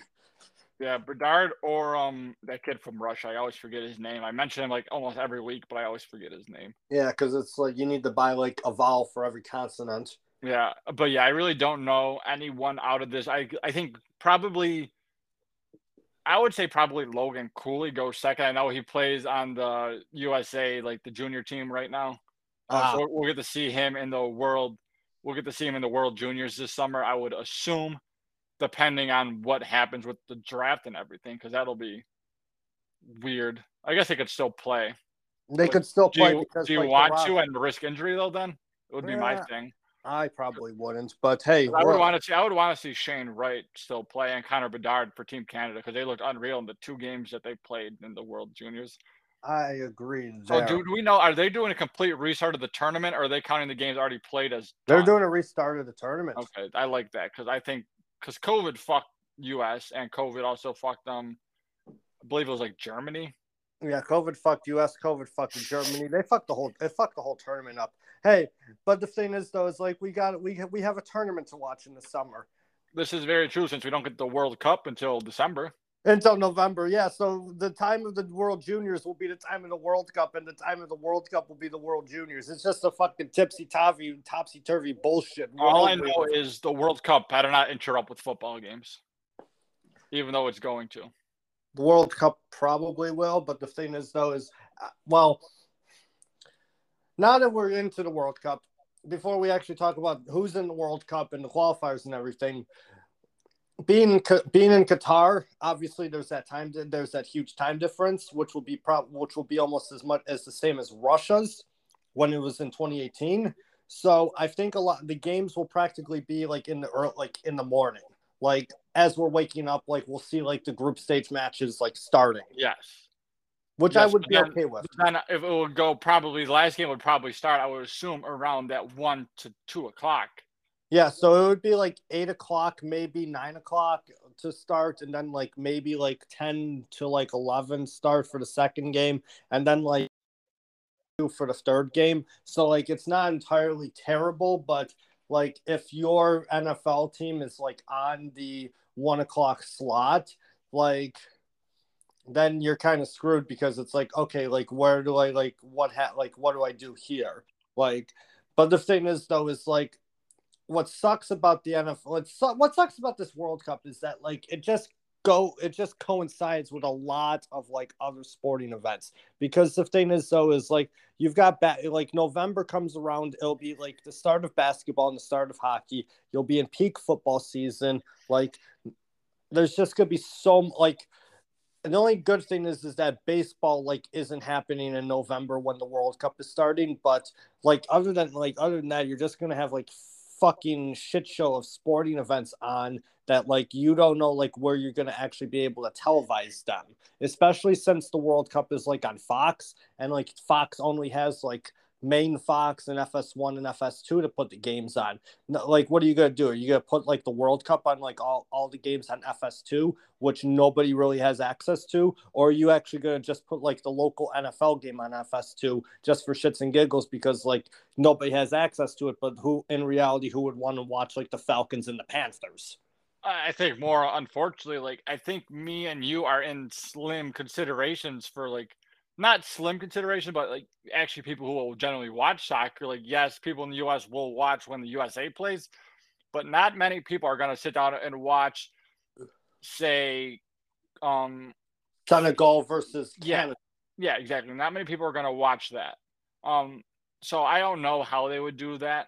Um, that's going to be tough. Like, this is why you need a World Cup in the summer. I get that it doesn't all revolve around Americans, but it, well, I mean, it doesn't help that like and Qatar is like 130 in the summer. We also don't. It also doesn't help that like this that this uh, World Cup was bid on a corrupt process and like honestly probably should have been taken away, but because of the amount of money being invested into it and the amount of money going to FIFA, like they were never going to pull out. Yeah, you know they're not. They're not. Unfortunately, as much as they like to say, like by kicking Russia out, yeah, they're hypocrites. They don't.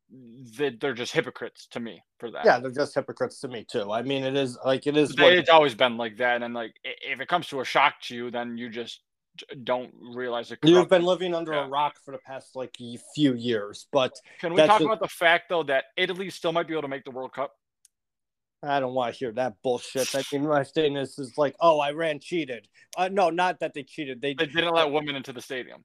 Uh, that's that's a, that, that whole situation just completely fucking boggles my mind. I mean, Iran is not going to get kicked out of the World Cup because they refused to let 5,000 women into a stadium to watch a game. Now, I understand that Iran not allowing the women to, into the stadium to watch the game is completely wrong because the thing is, though, is like you're turning your own citizens away from actually trying to support your national team, which is just a complete fuck shit show in my in my opinion. Yeah. But uh, but at the same time, like you can't like actually kick a nation out of the World Cup that's already qualified and put in a team that did not deserve to qualify for the World Cup because not only could they not qualify through their actual qualification process, they lost in a playoff to qualify to for the World Cup to a team that's far less like that's far less than they are.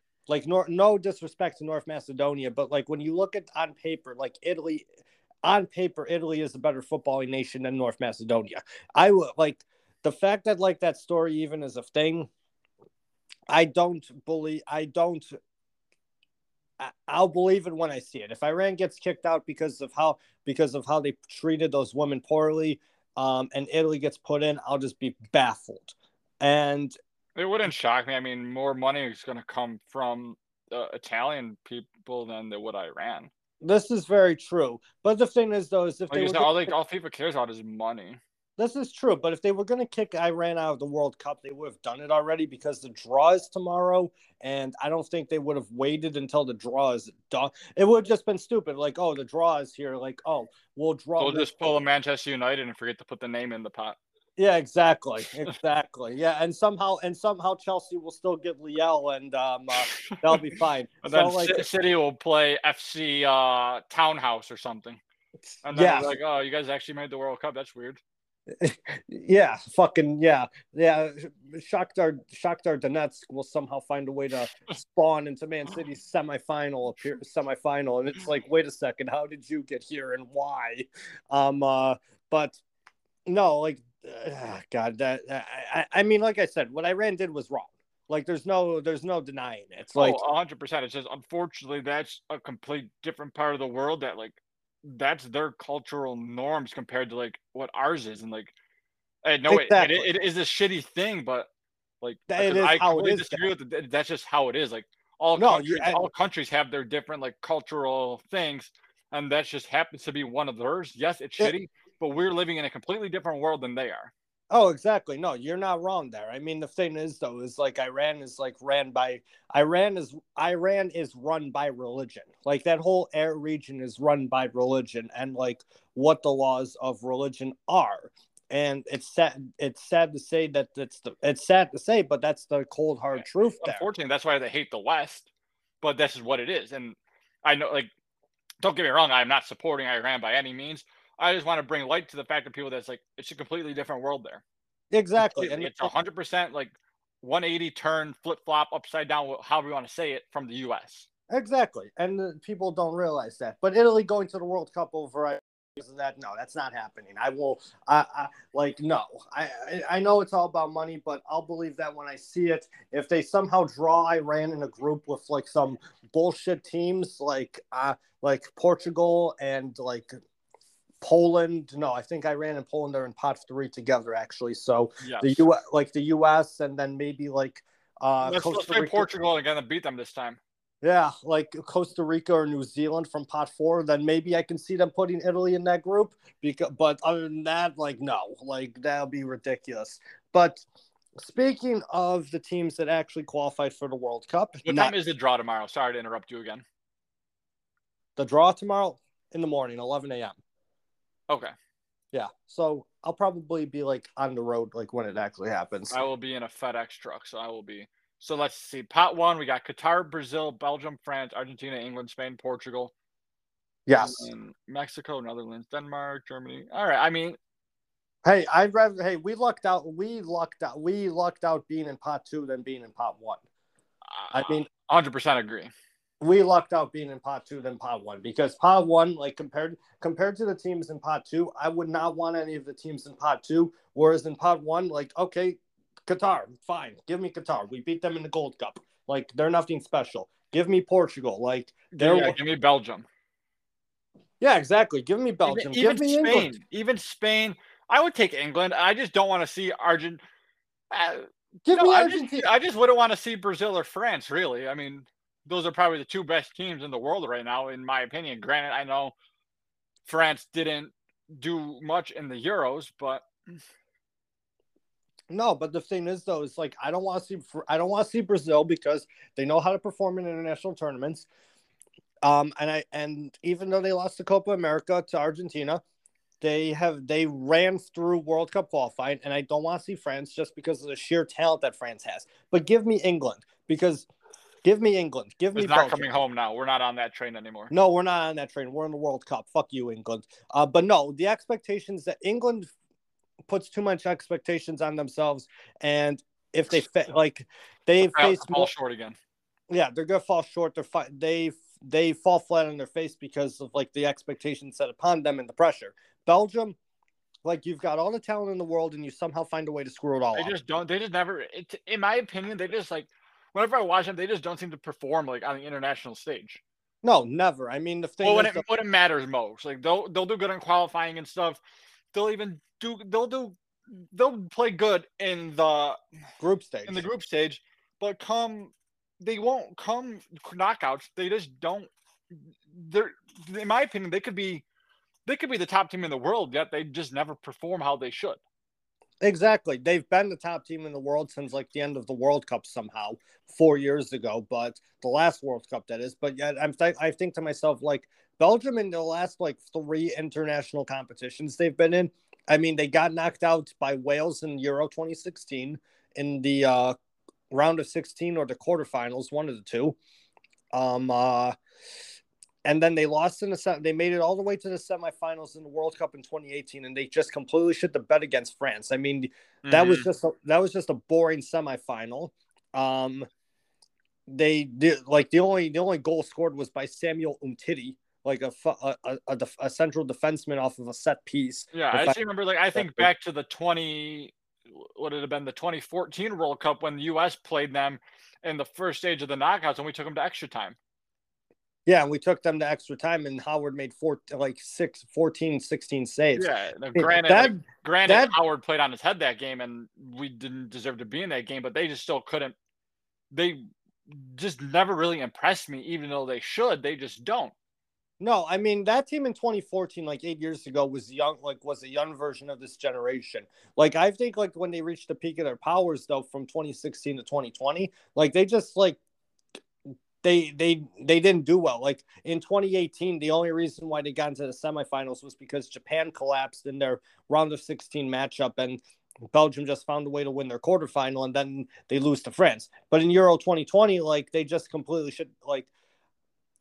Uh, where did Belgium even finish in the Euros? I don't even remember. How about that? I think they got knocked out in the quarters. Round of six quarters. Okay, so they made the quarters. But the thing is, though, is like when it's only like European nations, like a team, a, a, nation like Belgium should have a better chance to like actually like get to the final. Yeah, I mean they should, but they don't. They don't. And is that, and is that just down to like coaching? Is that just down to like players just not like actually like eh, performing up to expectations? Is that just like like I like I don't know like where to go with that. But I'll take Belgium. I'll take England. I'll take Argentina. I mean, Argentina's on a 30 like match unbeaten run or like 31 match unbeaten run now. But the thing is though is like yeah, they, I don't they think... lost to Italy in the quarterfinals. Ah, so okay, okay, so that that went to that went to Pens, didn't it? Yes. That's why they lost. That's why. Okay. But yeah, I mean, even Argent going back to Argentina, I'll take Argentina. Argentina may be like on like a long ass unbeaten run, but they're nothing special and to let's me. be honest too. Messi has eh, eh, this hurts to say because he should be the best player in the world. He just I don't know if it's because he's at PSG right now and maybe that's what it is, but he just isn't performing how like we know Messi should. The crazy thing is, though, is like for Argentina, the team is performing even though he's not. So, like, maybe it's a good thing that he's not performing. He doesn't have to carry them anymore. So maybe that helps where they're not relying on him like they did in the um the World Cup final in 2014. 2014, yeah. Yeah, and even like in 2018, like when they made it, they miraculously got out of the group stage, even though they shouldn't. Didn't they, didn't they get knocked out in the just around the 16 that year? Yeah, yeah, they lost to France four to three. Yeah, that was a great game. That was a game of the tournament, in my honest opinion, because mm-hmm. that was that was um uh that was uh yeah they lost to France. Yeah, that was Pavard. That, that was Pavard's uh, goal. That was the goal of the tournament. I remember that. Like it just volleyed it like into top bins. Um, uh, I guess really but, the only way you really get to see like a group of death out of this World Cup is if USA really like in pot three and four, if you drop Poland and Canada, I would say like that would be the only way you would see really a group of death.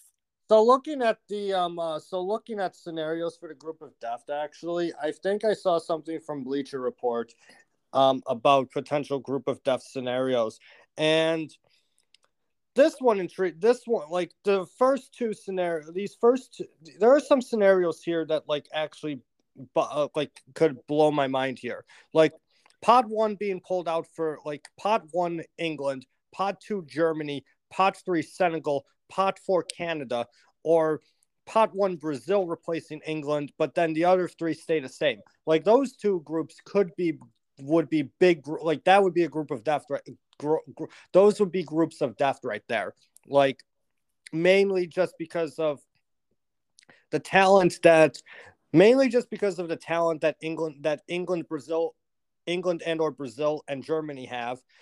Then you've got Senegal who like uh, they're they're a fun team to watch entertainment wise, and I'm glad that they actually qualified more so than Egypt. Mainly, Uh, let you want to talk We'll get about into that? it Want to talk about that? we'll we'll get into. You want to go into the lasers? You want to talk I about it now since we're talking about Senegal a little bit? So I mean, I I was gonna get into the Afcon qualifiers eventually, like okay, we can continue. That with, we can continue with the pots then. Well, I mean, my thing is, is like I want to go into it now since we're talking about Senegal, but I mean, overall, the African qualifiers, like over the past few days, like were very either a very much a shit show, like the Egypt Senegal game, or they were like Algeria and Cameroon, where you know you had like stop extra time and then scoring and the stoppage time of extra time. But looking at the Egypt Senegal match, how that game was allowed to be played with no regards at all is completely mind boggling to me. Like it's almost as if like you go to a laser light show and a foot and a soccer match broke out. Right, it's like an EDM concert, but then Salah's trying to take a penalty. Not even that. I mean, like the fact that like the the game was like even from the yeah, get there was a. I, I mean, it's AFCON. What do we expect? I mean, I, the African Confederation is just as corrupt as CONCACAF, but I mean, CONCACAF is more corrupt because they just don't give a fuck. A- the African Confederation has no concern for safety or security, which annoys the living hell out of me. But the fact that like all those lasers would were be were actually like allowed to be brought into the stadium just boggles me. And the fact that like they weren't even hiding it either, like none of the fans were. Like when I was watching the game, like when I was watching the game, like I literally could see like where the lasers were coming from, like at all angles. And I'm just like, wait, like how is this allowed? Man, Like- you saw the you saw like pictures of people in the stands, like they're blatantly just standing up doing it. They weren't trying to hide it at all. That one dude just standing there like it's like a like it's a like it's a like it's a like it's a uh, radar gun. That one kind that one ba- that one made me laugh a little bit. I'm not gonna lie because like you just kind of see him crouched and like he's got the laser and he's like pointing it straight at like Salah or whoever trying to take Yeah. their PK. And I feel bad for the Egyptian players. Don't get me wrong. I mean, I But- just wanted to see Salah in the World Cup because eh, World Cup 2018, he was coming off that injury that Ramos had given him in the Champions League final, and he really didn't get to play. I I know he missed missed the first game, only got to play like 32 minutes the second game, then played the full third game, and they ended up not getting through to the knockouts because they ended up losing or drawing, whatever it was. yeah, I lo- just think that was stolen from Salah because Salah's a world class player and he didn't get to play in the World Cup. Oh, Re- I mean, you're not wrong. You're not wrong there. But looking at the teams, I find Senegal to be more of an entertaining team to watch, oh, more I so agree. than more so than Egypt. I mean, Egypt, you will be like watching, like watching the game itself, like.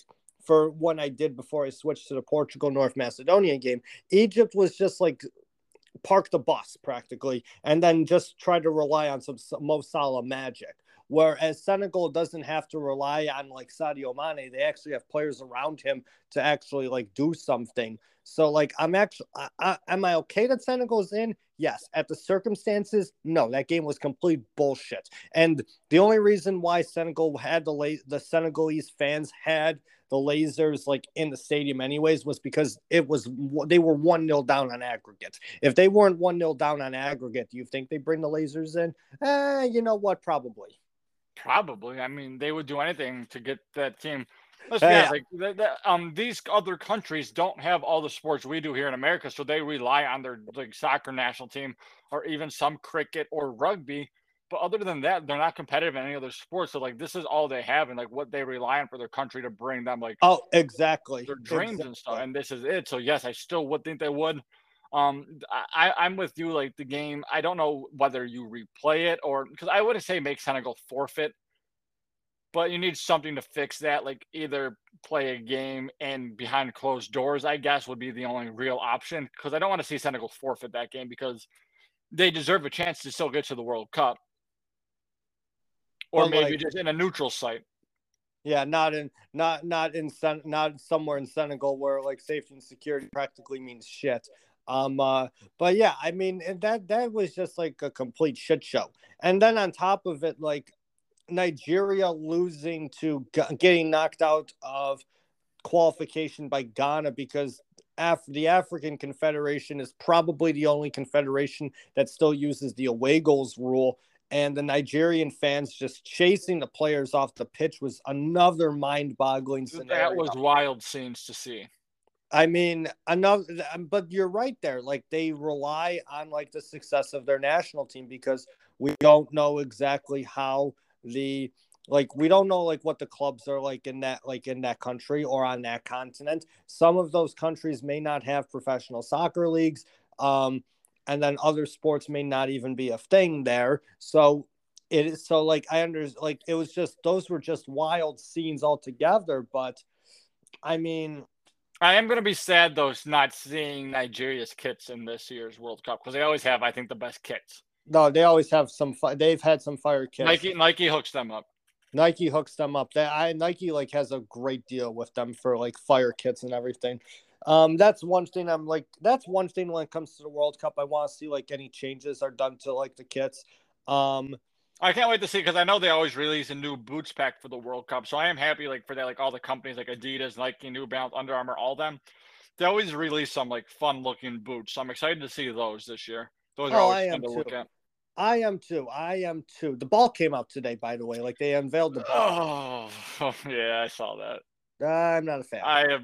I, they got to go back to the 2010 jambalaya, or however it's pronounced. You know what ball I'm talking about. yep, the World Cup The one you- South Africa. The one you could literally ping from anywhere, and that ball's going top bins. Oh, that's 2006, my friend. No, that was a 2010 World Cup ball. Oh, both of them actually. But yeah, I don't remember the 2006 one. Uh, I vaguely remember. Yeah, I was thinking of the 2010 one, the like white and brown and yellow. Yeah, that one from South The Africa. jump, the jumbo. Yeah, Yeah, let me because let me see here. I can. The 2006. I didn't. 2006 was kind of ugly. Uh, yeah, Jabulani. Um, uh, Teamgeist was 2006. Oh, actually, I you're you're not even thinking of um uh, you're not like Jabulani like 2010. Fevernova 2002. Actually, I mean like I was. Oh yes, we were too young for that, but like I know exactly what ball- ball you're talking about. that ball, like that was the one that could go top bins. I liked Brazuca. I'm not gonna lie. I liked Brazuca mainly just because of the design. Like the design of Brazuca definitely was something. I still have I still have the one. Oh, that was a, that was 2014, Four- right? yeah. Yeah, still- that ball. I loved. I loved that ball as well. but- I still have that ball. Like it's actually I still have that ball. It's either in my closet or in my car. And it's still it's not in terrible condition even though it's eight years old. And then I got I didn't like the 2018 one. I, I, I- have I have the 2018 one, but I don't like it. I don't have a 2018 one from like Yeah, the bazooka, designed. bazooka or Jumbolini was definitely the two best balls. I don't have like a 2018 one, like official one. I have like a Spain version of it. Oh yeah, I have the official. I I it's not it's not the worst one, but it wasn't definitely not the best. Yeah, I got like a Spain version just because I like the color scheme. That one I know is definitely in my car. I, I have that in my car still. I don't know why, but uh, I guess if I ever just choose to go kick a ball around, like I know I have it there. But I'll probably like. I don't know if I want to buy a. I don't know if I like if they come out with like country versions of like this ball. Like if there's a U.S. one, oh, I'll buy it. Oh yeah, Fuck I'll buy that as well. I just I don't know. I think I think the design this year is just boring and it's kind of been but I guess it's kind of just been really what we're seeing with like all the um really the uh like like all it. marketing. No, not mar- I'm trying to think of the word I'm looking for. It, it just reminds me of all the balls that have come out recently, like for the Premier League or like for Champions League and stuff. Yeah, it's all just basic and I mean, I like, I do like, I like the color scheme on it. I just wish they would have did more with it. I'll probably like it more come tournament time. Oh yeah, I mean like yeah, tournament time in November, not June or July. I'm still annoyed about that, but it is what it is.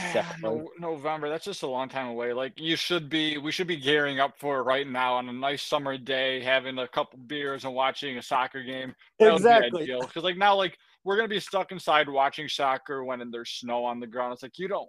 I like, don't want it that. out the Premier League, but I don't want international play with that. No, I don't want that. No, no. We, you're right. Uh, that's exactly. a you took the feel. thouts from my. You took the words from my mouth, literally. Like great minds, great minds think alike. But I don't know. Well, I told you that like to. I told you that this morning though, so like it's okay. Like we should be like outside, like at a bar or whatever, like on a patio somewhere, drinking God knows how, drinking at like all ends of the like beer becomes breakfast and enjoying the weather. Not like you said, November. Like it's gonna be like 30 degrees. Like what where what where am I like, go? I'm scared it's gonna feel like an international break where me and you are miserable because it's cutting into the Premier League season. Oh, exactly. I know I know it won't be that because of the the stakes for this tournament, but it's just not right.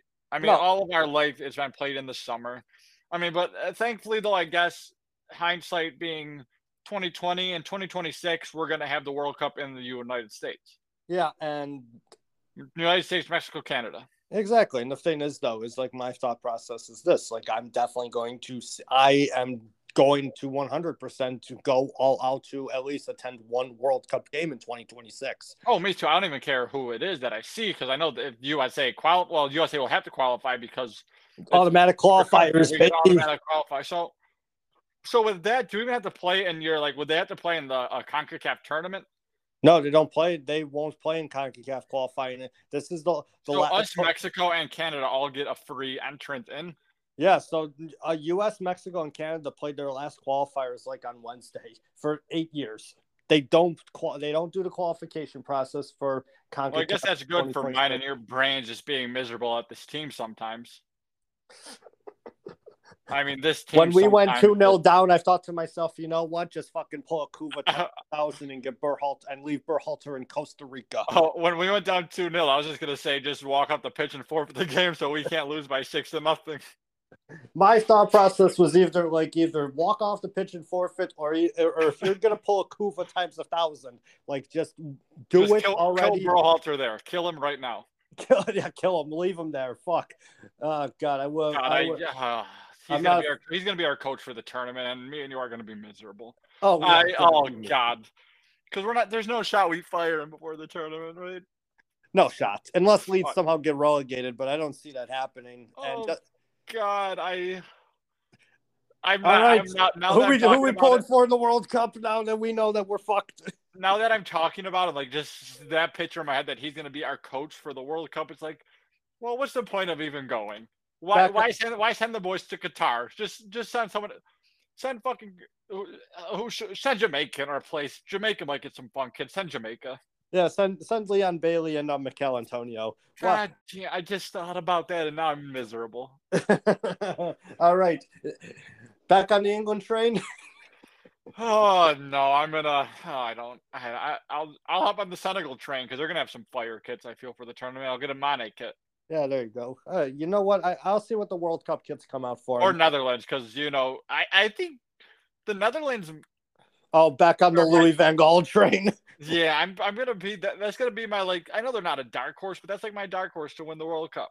Well, we can figure that out like when the draw happens and like who their group is in tomorrow. I know you and I will just I know you and I will just be like, "Oh, we're fucked," or um, uh, "Oh, easy group." Well, we're fucked regardless because of our coach. And like, yeah, I, I, forgot about. It. I'm like, "Oh, we're going to the World Cup. This is great." I'm like, "Wait, I've watched the qualifiers. This team sometimes this team sometimes is amazing, and this team sometimes just is. You're like, what? What am I watching right now? Like, you look like my high school soccer team. Hey, hey, hey, hey, hey, hey, hey! I, I, we're we have more brains than Greg. We have more brains than Greg well, Berhalter does. Well, my mind goes to just our second actual qualifier this year when we played Honduras and we lost, or we drew Honduras. Yes. Oh, I. That That's was what my brain one. goes to with the. That, that was, was the, the first one. That was the first one. Yep, we drew away to Honduras, and then drew it home to Canada, and you and I were joking like, "Oh yeah, here we go." We're oh yeah, because we said we're gonna we're gonna qualify with ten draws. We're gonna qualify for the World Cup with uh with with fourteen with uh fourteen draws. Fourteen draws, that's right. And then they lost to Panama away, and I said thirteen draws and a loss. Here we go. and then I, I it would have got it would have got it done in the Concacaf. It would have got um. No, thir- 13 draws and a loss would have only been 13 points. They would have finished in like fifth place overall. Not even like in the not even like in the uh, playoff against New Zealand. Well, that would have been fine with me. Yeah, yeah. Berhalter would have been out of a job. Oh God, now I'm now I'm sad too. Sorry that I brought it up. I just I thought about that and just realized in my head that he's going to be standing on the sidelines coaching this team at the World Cup. Yeah, quote unquote coaching. He won't know what the fuck. He won't know what the fuck hit him. He He'll won't just even be he'll be is. standing he'll be standing there in his Jordans, wondering what the fuck is going on on the pitch. He'll wonder where he's at. This is this isn't Minnesota. It's not snowing here. Where Well, am this I? turned from us talking about the World Cup to now us being miserable that the U.S. are taking him to the World Cup with them. You know what? Uh. we should just fly to Qatar and just be like, oh, he forgot to get on the team plane, but send him like on a plane and send him to like the front lines of Ukraine. Sorry. no, you know what? Send him to Antarctica. Fine by me. I don't give a shit. I, I, I hate. Hey, I mean, you know, podcasts have said worse. I'm not even gonna give a shit anymore. I hate Greg Berhalter with all I have. Like he's a terrible coach. He has no brains whatsoever. and he spells his name terribly. yeah, Greg. like two G's at the end. It's Greggy or Greg Greg G Berhalter, Greg G Berhalter. Uh, Greg, like two G's at the end. Oh my God, Berhalter, you fucking kill me. If he Uh, wins this World Cup, though, I will say this now: I will personally find him and suck him up with everything every day straight until he's done with me. I will be his personal slave if he brings the World Cup to glory. I mean, let's be Uh, honest, this is our golden generation. I think this is probably going to be our best chance for See, a while to win a World Cup. about, I don't know about that because I think like USA is actually becoming competent in in soccer, and like we have more youth coming up who are good players. So, So, I'm not I'm not actually worried about that, but like it's nice right now because we get to see all these players playing all these like European clubs, and it's like nice to see like us represented more. Whereas when back in the 2014 World Cup, we only had like two players playing overseas. The rest were basically playing the MLS. Yeah, exactly. We also have the youngest squad going to the World Cup just based off of the average age from the qualifiers. Uh, Mhm. we our average age right now is like I want to say 24.3 years old. Compare as opposed to like as opposed to everybody else which is like 25 and above. Like I think the second is like 24 and a half but uh, everybody else after that like is 25 older. I mean Yeah. 25 I mean the oldest like squad is like 29 like is just over 29 years old on average and that would be if costa rica makes the world cup and beats new zealand and the only reason why that's for costa rica is because Keylor navas is like 35 years old and they also have like and they also saw and they also have a couple other players in their 30s too but Do you think not- I'm assuming Pulisic's still going to be our captain at the World Cup? I would assume. I would assume so too No, I what, I I'm watched just worried about it being in December as well because clearly, like club play will be going on. I, I feel like there's more of a chance for injury. I know typically though the World Cup will start right the season. yeah I you just know like a lot of injuries happen right in the beginning of that seat, like it's a soccer season. Oh, they should just put Pulisic on loan. Chelsea should just put Pulisic on loan to like some Can we just hold them hostage in America until the World Cup starts and then just like have them train here every day? Well, he needs game shape, so like he should go. Oh, To, put him in the MLS. Put him in the MLS. yeah, but they They'll be done in what? Sep- No, they'll be done in they'll be- November. Yeah, so then yeah, exactly. It's perfect. It lines That up perfect. Yeah, just have him play for um uh have him play for uh, some obscure team. I'll, I'll bring him on the Cheektowaga White Eagles with me. He Yeah, no, you know what? No, forget the yeah, forget the Cheektowaga White Eagles. Have Flower City Union come sign Christian Pulisic on Oh, loan I like that idea. Flower City Union, RNYFC, one of the two. Um, uh, well, actually, no, Flower City Union. Uh, come play in the Nisa League. You just baby. that's selfish of you. You just want him there in Rochester with you. Well, I, why, why would you want him on the cheek to Well, I I can't. anyways. We folded this summer. yeah, I was gonna say they folded. Yeah, That- we folded. I'll start. I'll start up a team with just me and Christian Pulisic, and we can just go pass the ball around all day. Yeah, there you go. There you go. All right, fair enough there. But the World Cup draw tomorrow morning, 11 a.m. I'll be on the road. I'm sure you and I will talk about it uh, in terms of like what the groups are, and we'll talk about like ourselves like there. I'm not really gonna go into like who, like we know who's in it. Like three spots like are still up for grabs. Um, you got the Euro playoff and then the two IC playoffs. yeah, the two intercontinental playoffs, which is like Costa Who, Rica who's versus playing in those? Costa Rica plays New Zealand because Ocean the Oceanic the Oceania conference only gets like half a spot and that's for a playoff. Are they Uh, playing tonight or is it tomorrow morning they play? Costa Rica and New Zealand don't play until after the draw, Okay, so okay, I see. So they're gonna gotcha, got it. Okay. like June, I think. Um, oh, so they're then they'll know who they play. yeah, Wales play. Wales plays. No, is yeah Wales plays like Scotland and the winner of Scotland Ukraine Wales, Golf, Madrid. In that order, and then um uh, Peru plays Peru plays Australia.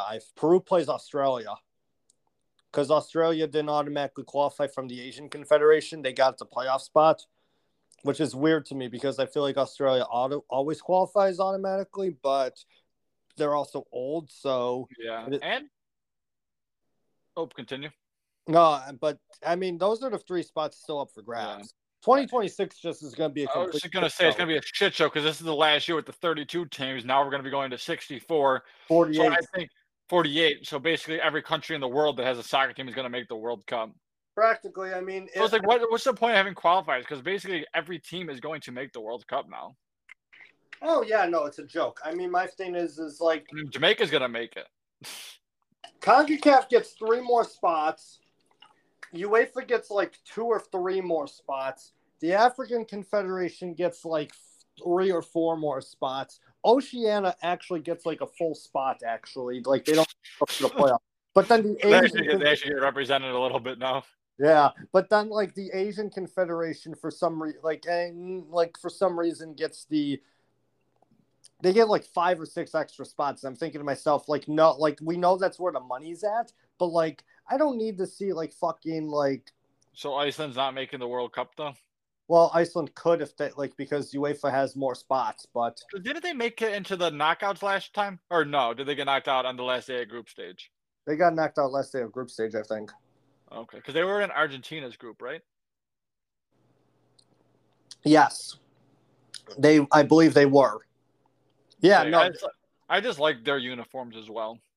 I, I know they're too. simple, but I like the the KSI on even though I still don't really understand what the KSI stands for. It's like um uh it's like yeah it it's like the Icelandic language, uh just representing like the Icelandic soccer federation or something like that. I like it. I like it. I, so the K has to do something with like soccer or maybe even federation. I would assume. I would assume the I stands for Iceland, and then like yeah, that's what I would assume as well. Whenever I see KSI, I think of the YouTuber. That's why I like it so much. KSI, yeah, no, um, uh, but no, I mean, in 2026, it's gonna be a shit show. Like, I, I, can't be asked to see like, I can't be asked to see like fucking. And this is gonna sound terrible, but like I can't be asked to like see Vietnam versus like Sri Lanka in the World Cup. Like it hey, no buddy, sense. it might it make might make for a worldly game. You never know. Yeah, might make know. for one of the best games we've ever seen. Yeah, yeah, shit. yeah, you never know, right? Hey, it is what it is there. But hey, World Cup draw tomorrow. World Cup in November. Sadly, I'm not a fan of it, but it is what it is. Um, uh, I'm excited. I know you're excited. Um, Hey, I, was excited. I, I will say I was excited till then. I thought about that situation in my head. then head. you thought about Burr. Then you thought about Berhalter, and you're just like, "Now we're fucked." Um, hey, we'll see what the group what we'll see what the group in lies for tomorrow. Uh, how how screwed we get or how lucky we get. Um, do you have any other final thoughts before we conclude the pod tonight, sir? Um, yes, actually. Um, so I know there's been a lot of speculation going around, and it's still not 100% confirmed. But are we both thinking Tiger Woods will play in the Masters? He golfed a part. He golfed 18 holes just a few days, just a couple days yesterday. Ago. Yeah, I think he will. I think he will be playing in Augusta. Um, and maybe- the thing is, too, like if he's playing in it, he definitely thinks he can win because he's not going to play in Augusta just going to like be at like say eighty percent. If he's golfing in it, I feel like he thinks he has a chance to win this tournament. I joked with my dad, talking with him about this earlier in the week because I mentioned because my my dad my dad my dad was asking me like I, oh I thought I saw, my dad was like I thought I saw something where Tiger golfed at Augusta and I'm like yeah no he did. Like he golfed 18 holes and he walked the course and he's like yeah oh. with this with this caddy I believe it was um I don't know who he would have took with him though. He it was his, his he had his caddy there with him. He golfed with his son and Justin Thomas. Okay. So well I know because I know because I know he has like the two caddies that he could possibly have but um is it probably Joey LaCava? I would assume that was with him. Yeah, I would assume so too. But I said to my dad jokingly, I said, you know, if he walks out there Thursday morning on the first tee, fuck it, it's over. fuck it, it's over. Like I don't care who I don't care who you are. You could be Scotty Scheffler, number one in the world right now. I, I do not give a shit. Like I like I like you know I I I'm hyping it up so much, but I, would not be I would not be surprised like if Tiger Woods if he golfs in the Masters is in contention in the final day somehow. And I Well, I mean, it would make. I mean, with everything he's went through, I would make great I, yeah, for golf. I, I genuinely think he will. Like, if he's playing in this tournament, he thinks he can be in contention. Um, and I, I wish. I know this probably would have been tough, like just to get because I, I guarantee he's been playing golf a lot, but like in tournament form, like I kind of wish he would have played this weekend at the V- Valero. Um, but because what Masters starts this Thursday, right? Is Masters starts Thursday. Yes. yeah. and when and then the par three is Wednesday. Um, do you think he plays in the par three this year? Like if he plays at Augusta? I mean, maybe. I, I mean, don't- I wish he would have like. Uh, I I, mean, he probably walk because Augusta is a tough place to walk. Like I know it's tough to see on TV, but it, you should see like for people that don't really know, like you should see how hilly this place is. So that's why walking it for him is going to be a big deal, especially with what he went through. Oh, 100%. 100%. I mean, if he plays, if he actually is actually going to play in the Masters, I think he will play the par three, mainly just because, like, you know, for him to know that he can walk the course. I agree, and I really like. I really hope if he does play, I hope he is in contention Sunday. It, it would be amazing for him to get number sixteen um, under his belt now, and then then he would be all time on the leader list for wins because right now he's tied at eighty two. Um, give him eighty three, it'd be two away now from Nicklaus because we know all know he's a shoe in for the Open this year. I mean, I if you don't, I a mean, we future- if you don't put a if you don't put a future down on Tiger now at for the Open this year, you're crazy because I mean that's just like that's That's a that's that's storyline right there. That's a, I that's a really do right think like if he comes back, plays in this tournament, he will be in contention, barring he doesn't shoot an eight on fifteen like he did in the last Masters he played in. This is very, very true. This is very, very true. But hey, it is. Hey, I mean, we'll see what happens. We'll see what ha- we'll see what happens. Like come a come Tuesday, I would say, because like Tuesday. Yeah, when do you like- think it would be confirmed? Would it have to be? Would it have to be Tuesday or Monday?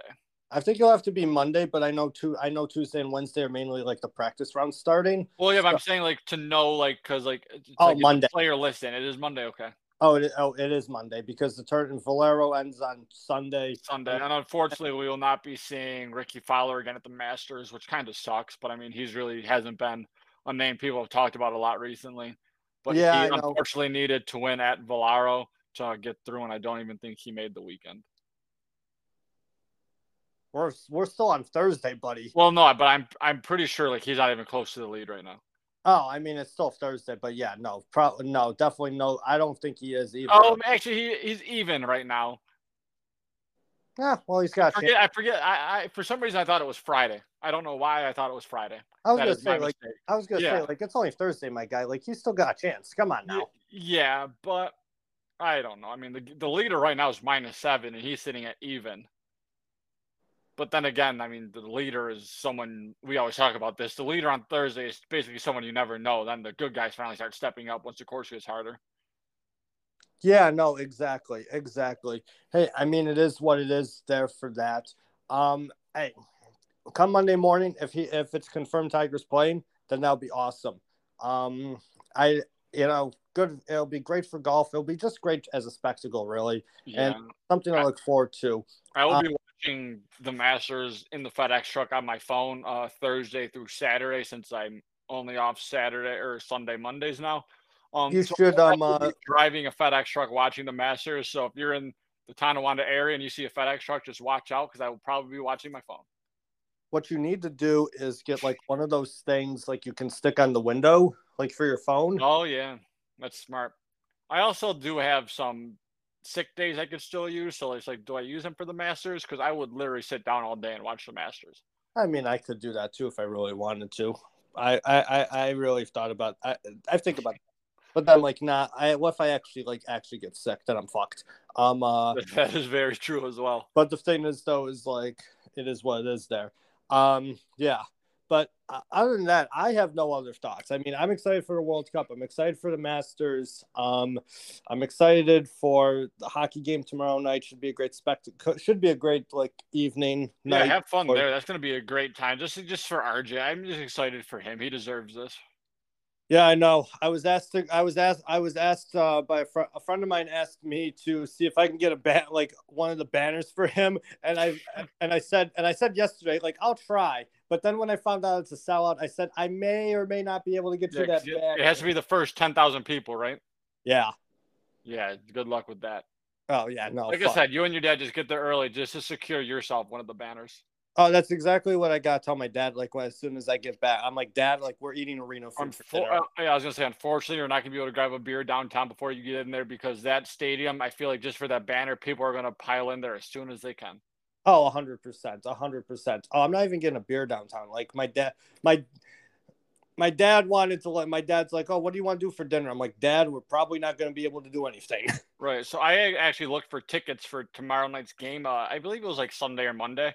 I yeah. looked for tickets it was like $150 a ticket. I'm like, that's just I can't pay $150 for one ticket for the same. Yeah, right. I'm like, they're not even like good for $150. No, they're not. I mean, hey, I got mine like early, like as soon as the ba- as soon as the banner night was announced, I said to my dad, I, I texted my dad right away. I said, Do "You want to go to a hockey game?" And he's like, "Why?" I said, I, I said, check out what the Sabres are first. And he's like, "Oh, we're going." I I got tickets like two days later because nobody bought any yet section 109, like I think it's like row 28 I'm in, which is like in the 100s, but like not like close to the board. So like I can still see everything, which is great. 51 that's perfect, yeah. 51 oh, that's yeah, that's I would pay that. Like I, when I look for tickets, I was like, all right, maybe the most I'll pay is probably like I was thinking like maybe sixty dollars. But then I saw 150. I'm like, I'm just not going to the game. I will just watch the ceremony. I'm gonna, yeah, I'm gonna watch it on TV, and that's mm. fine and listen to Dan Dunleavy and Rob Ray on MSG. Oh, God, I oh, I don't don't even get me started on those two. Sometimes listen to them. Hey, uh, we'll get into that next week. But other than that, I have, I have no other thoughts. We'll shit on the MSG broadcast next week because I'm pretty sure we'll have nothing to talk about. But other than that, I have nothing to say. Um, uh, other than just another spectacular podcast episode. Um, with that being said, listen to us on Apple, Spotify, wherever you get your podcast. Um, follow us on Twitter as well at LHS Podcast 2021. Um, Paiska, the Red Sox suck. They're not doing shit this season. And with that being said, just keep on keeping on, everybody.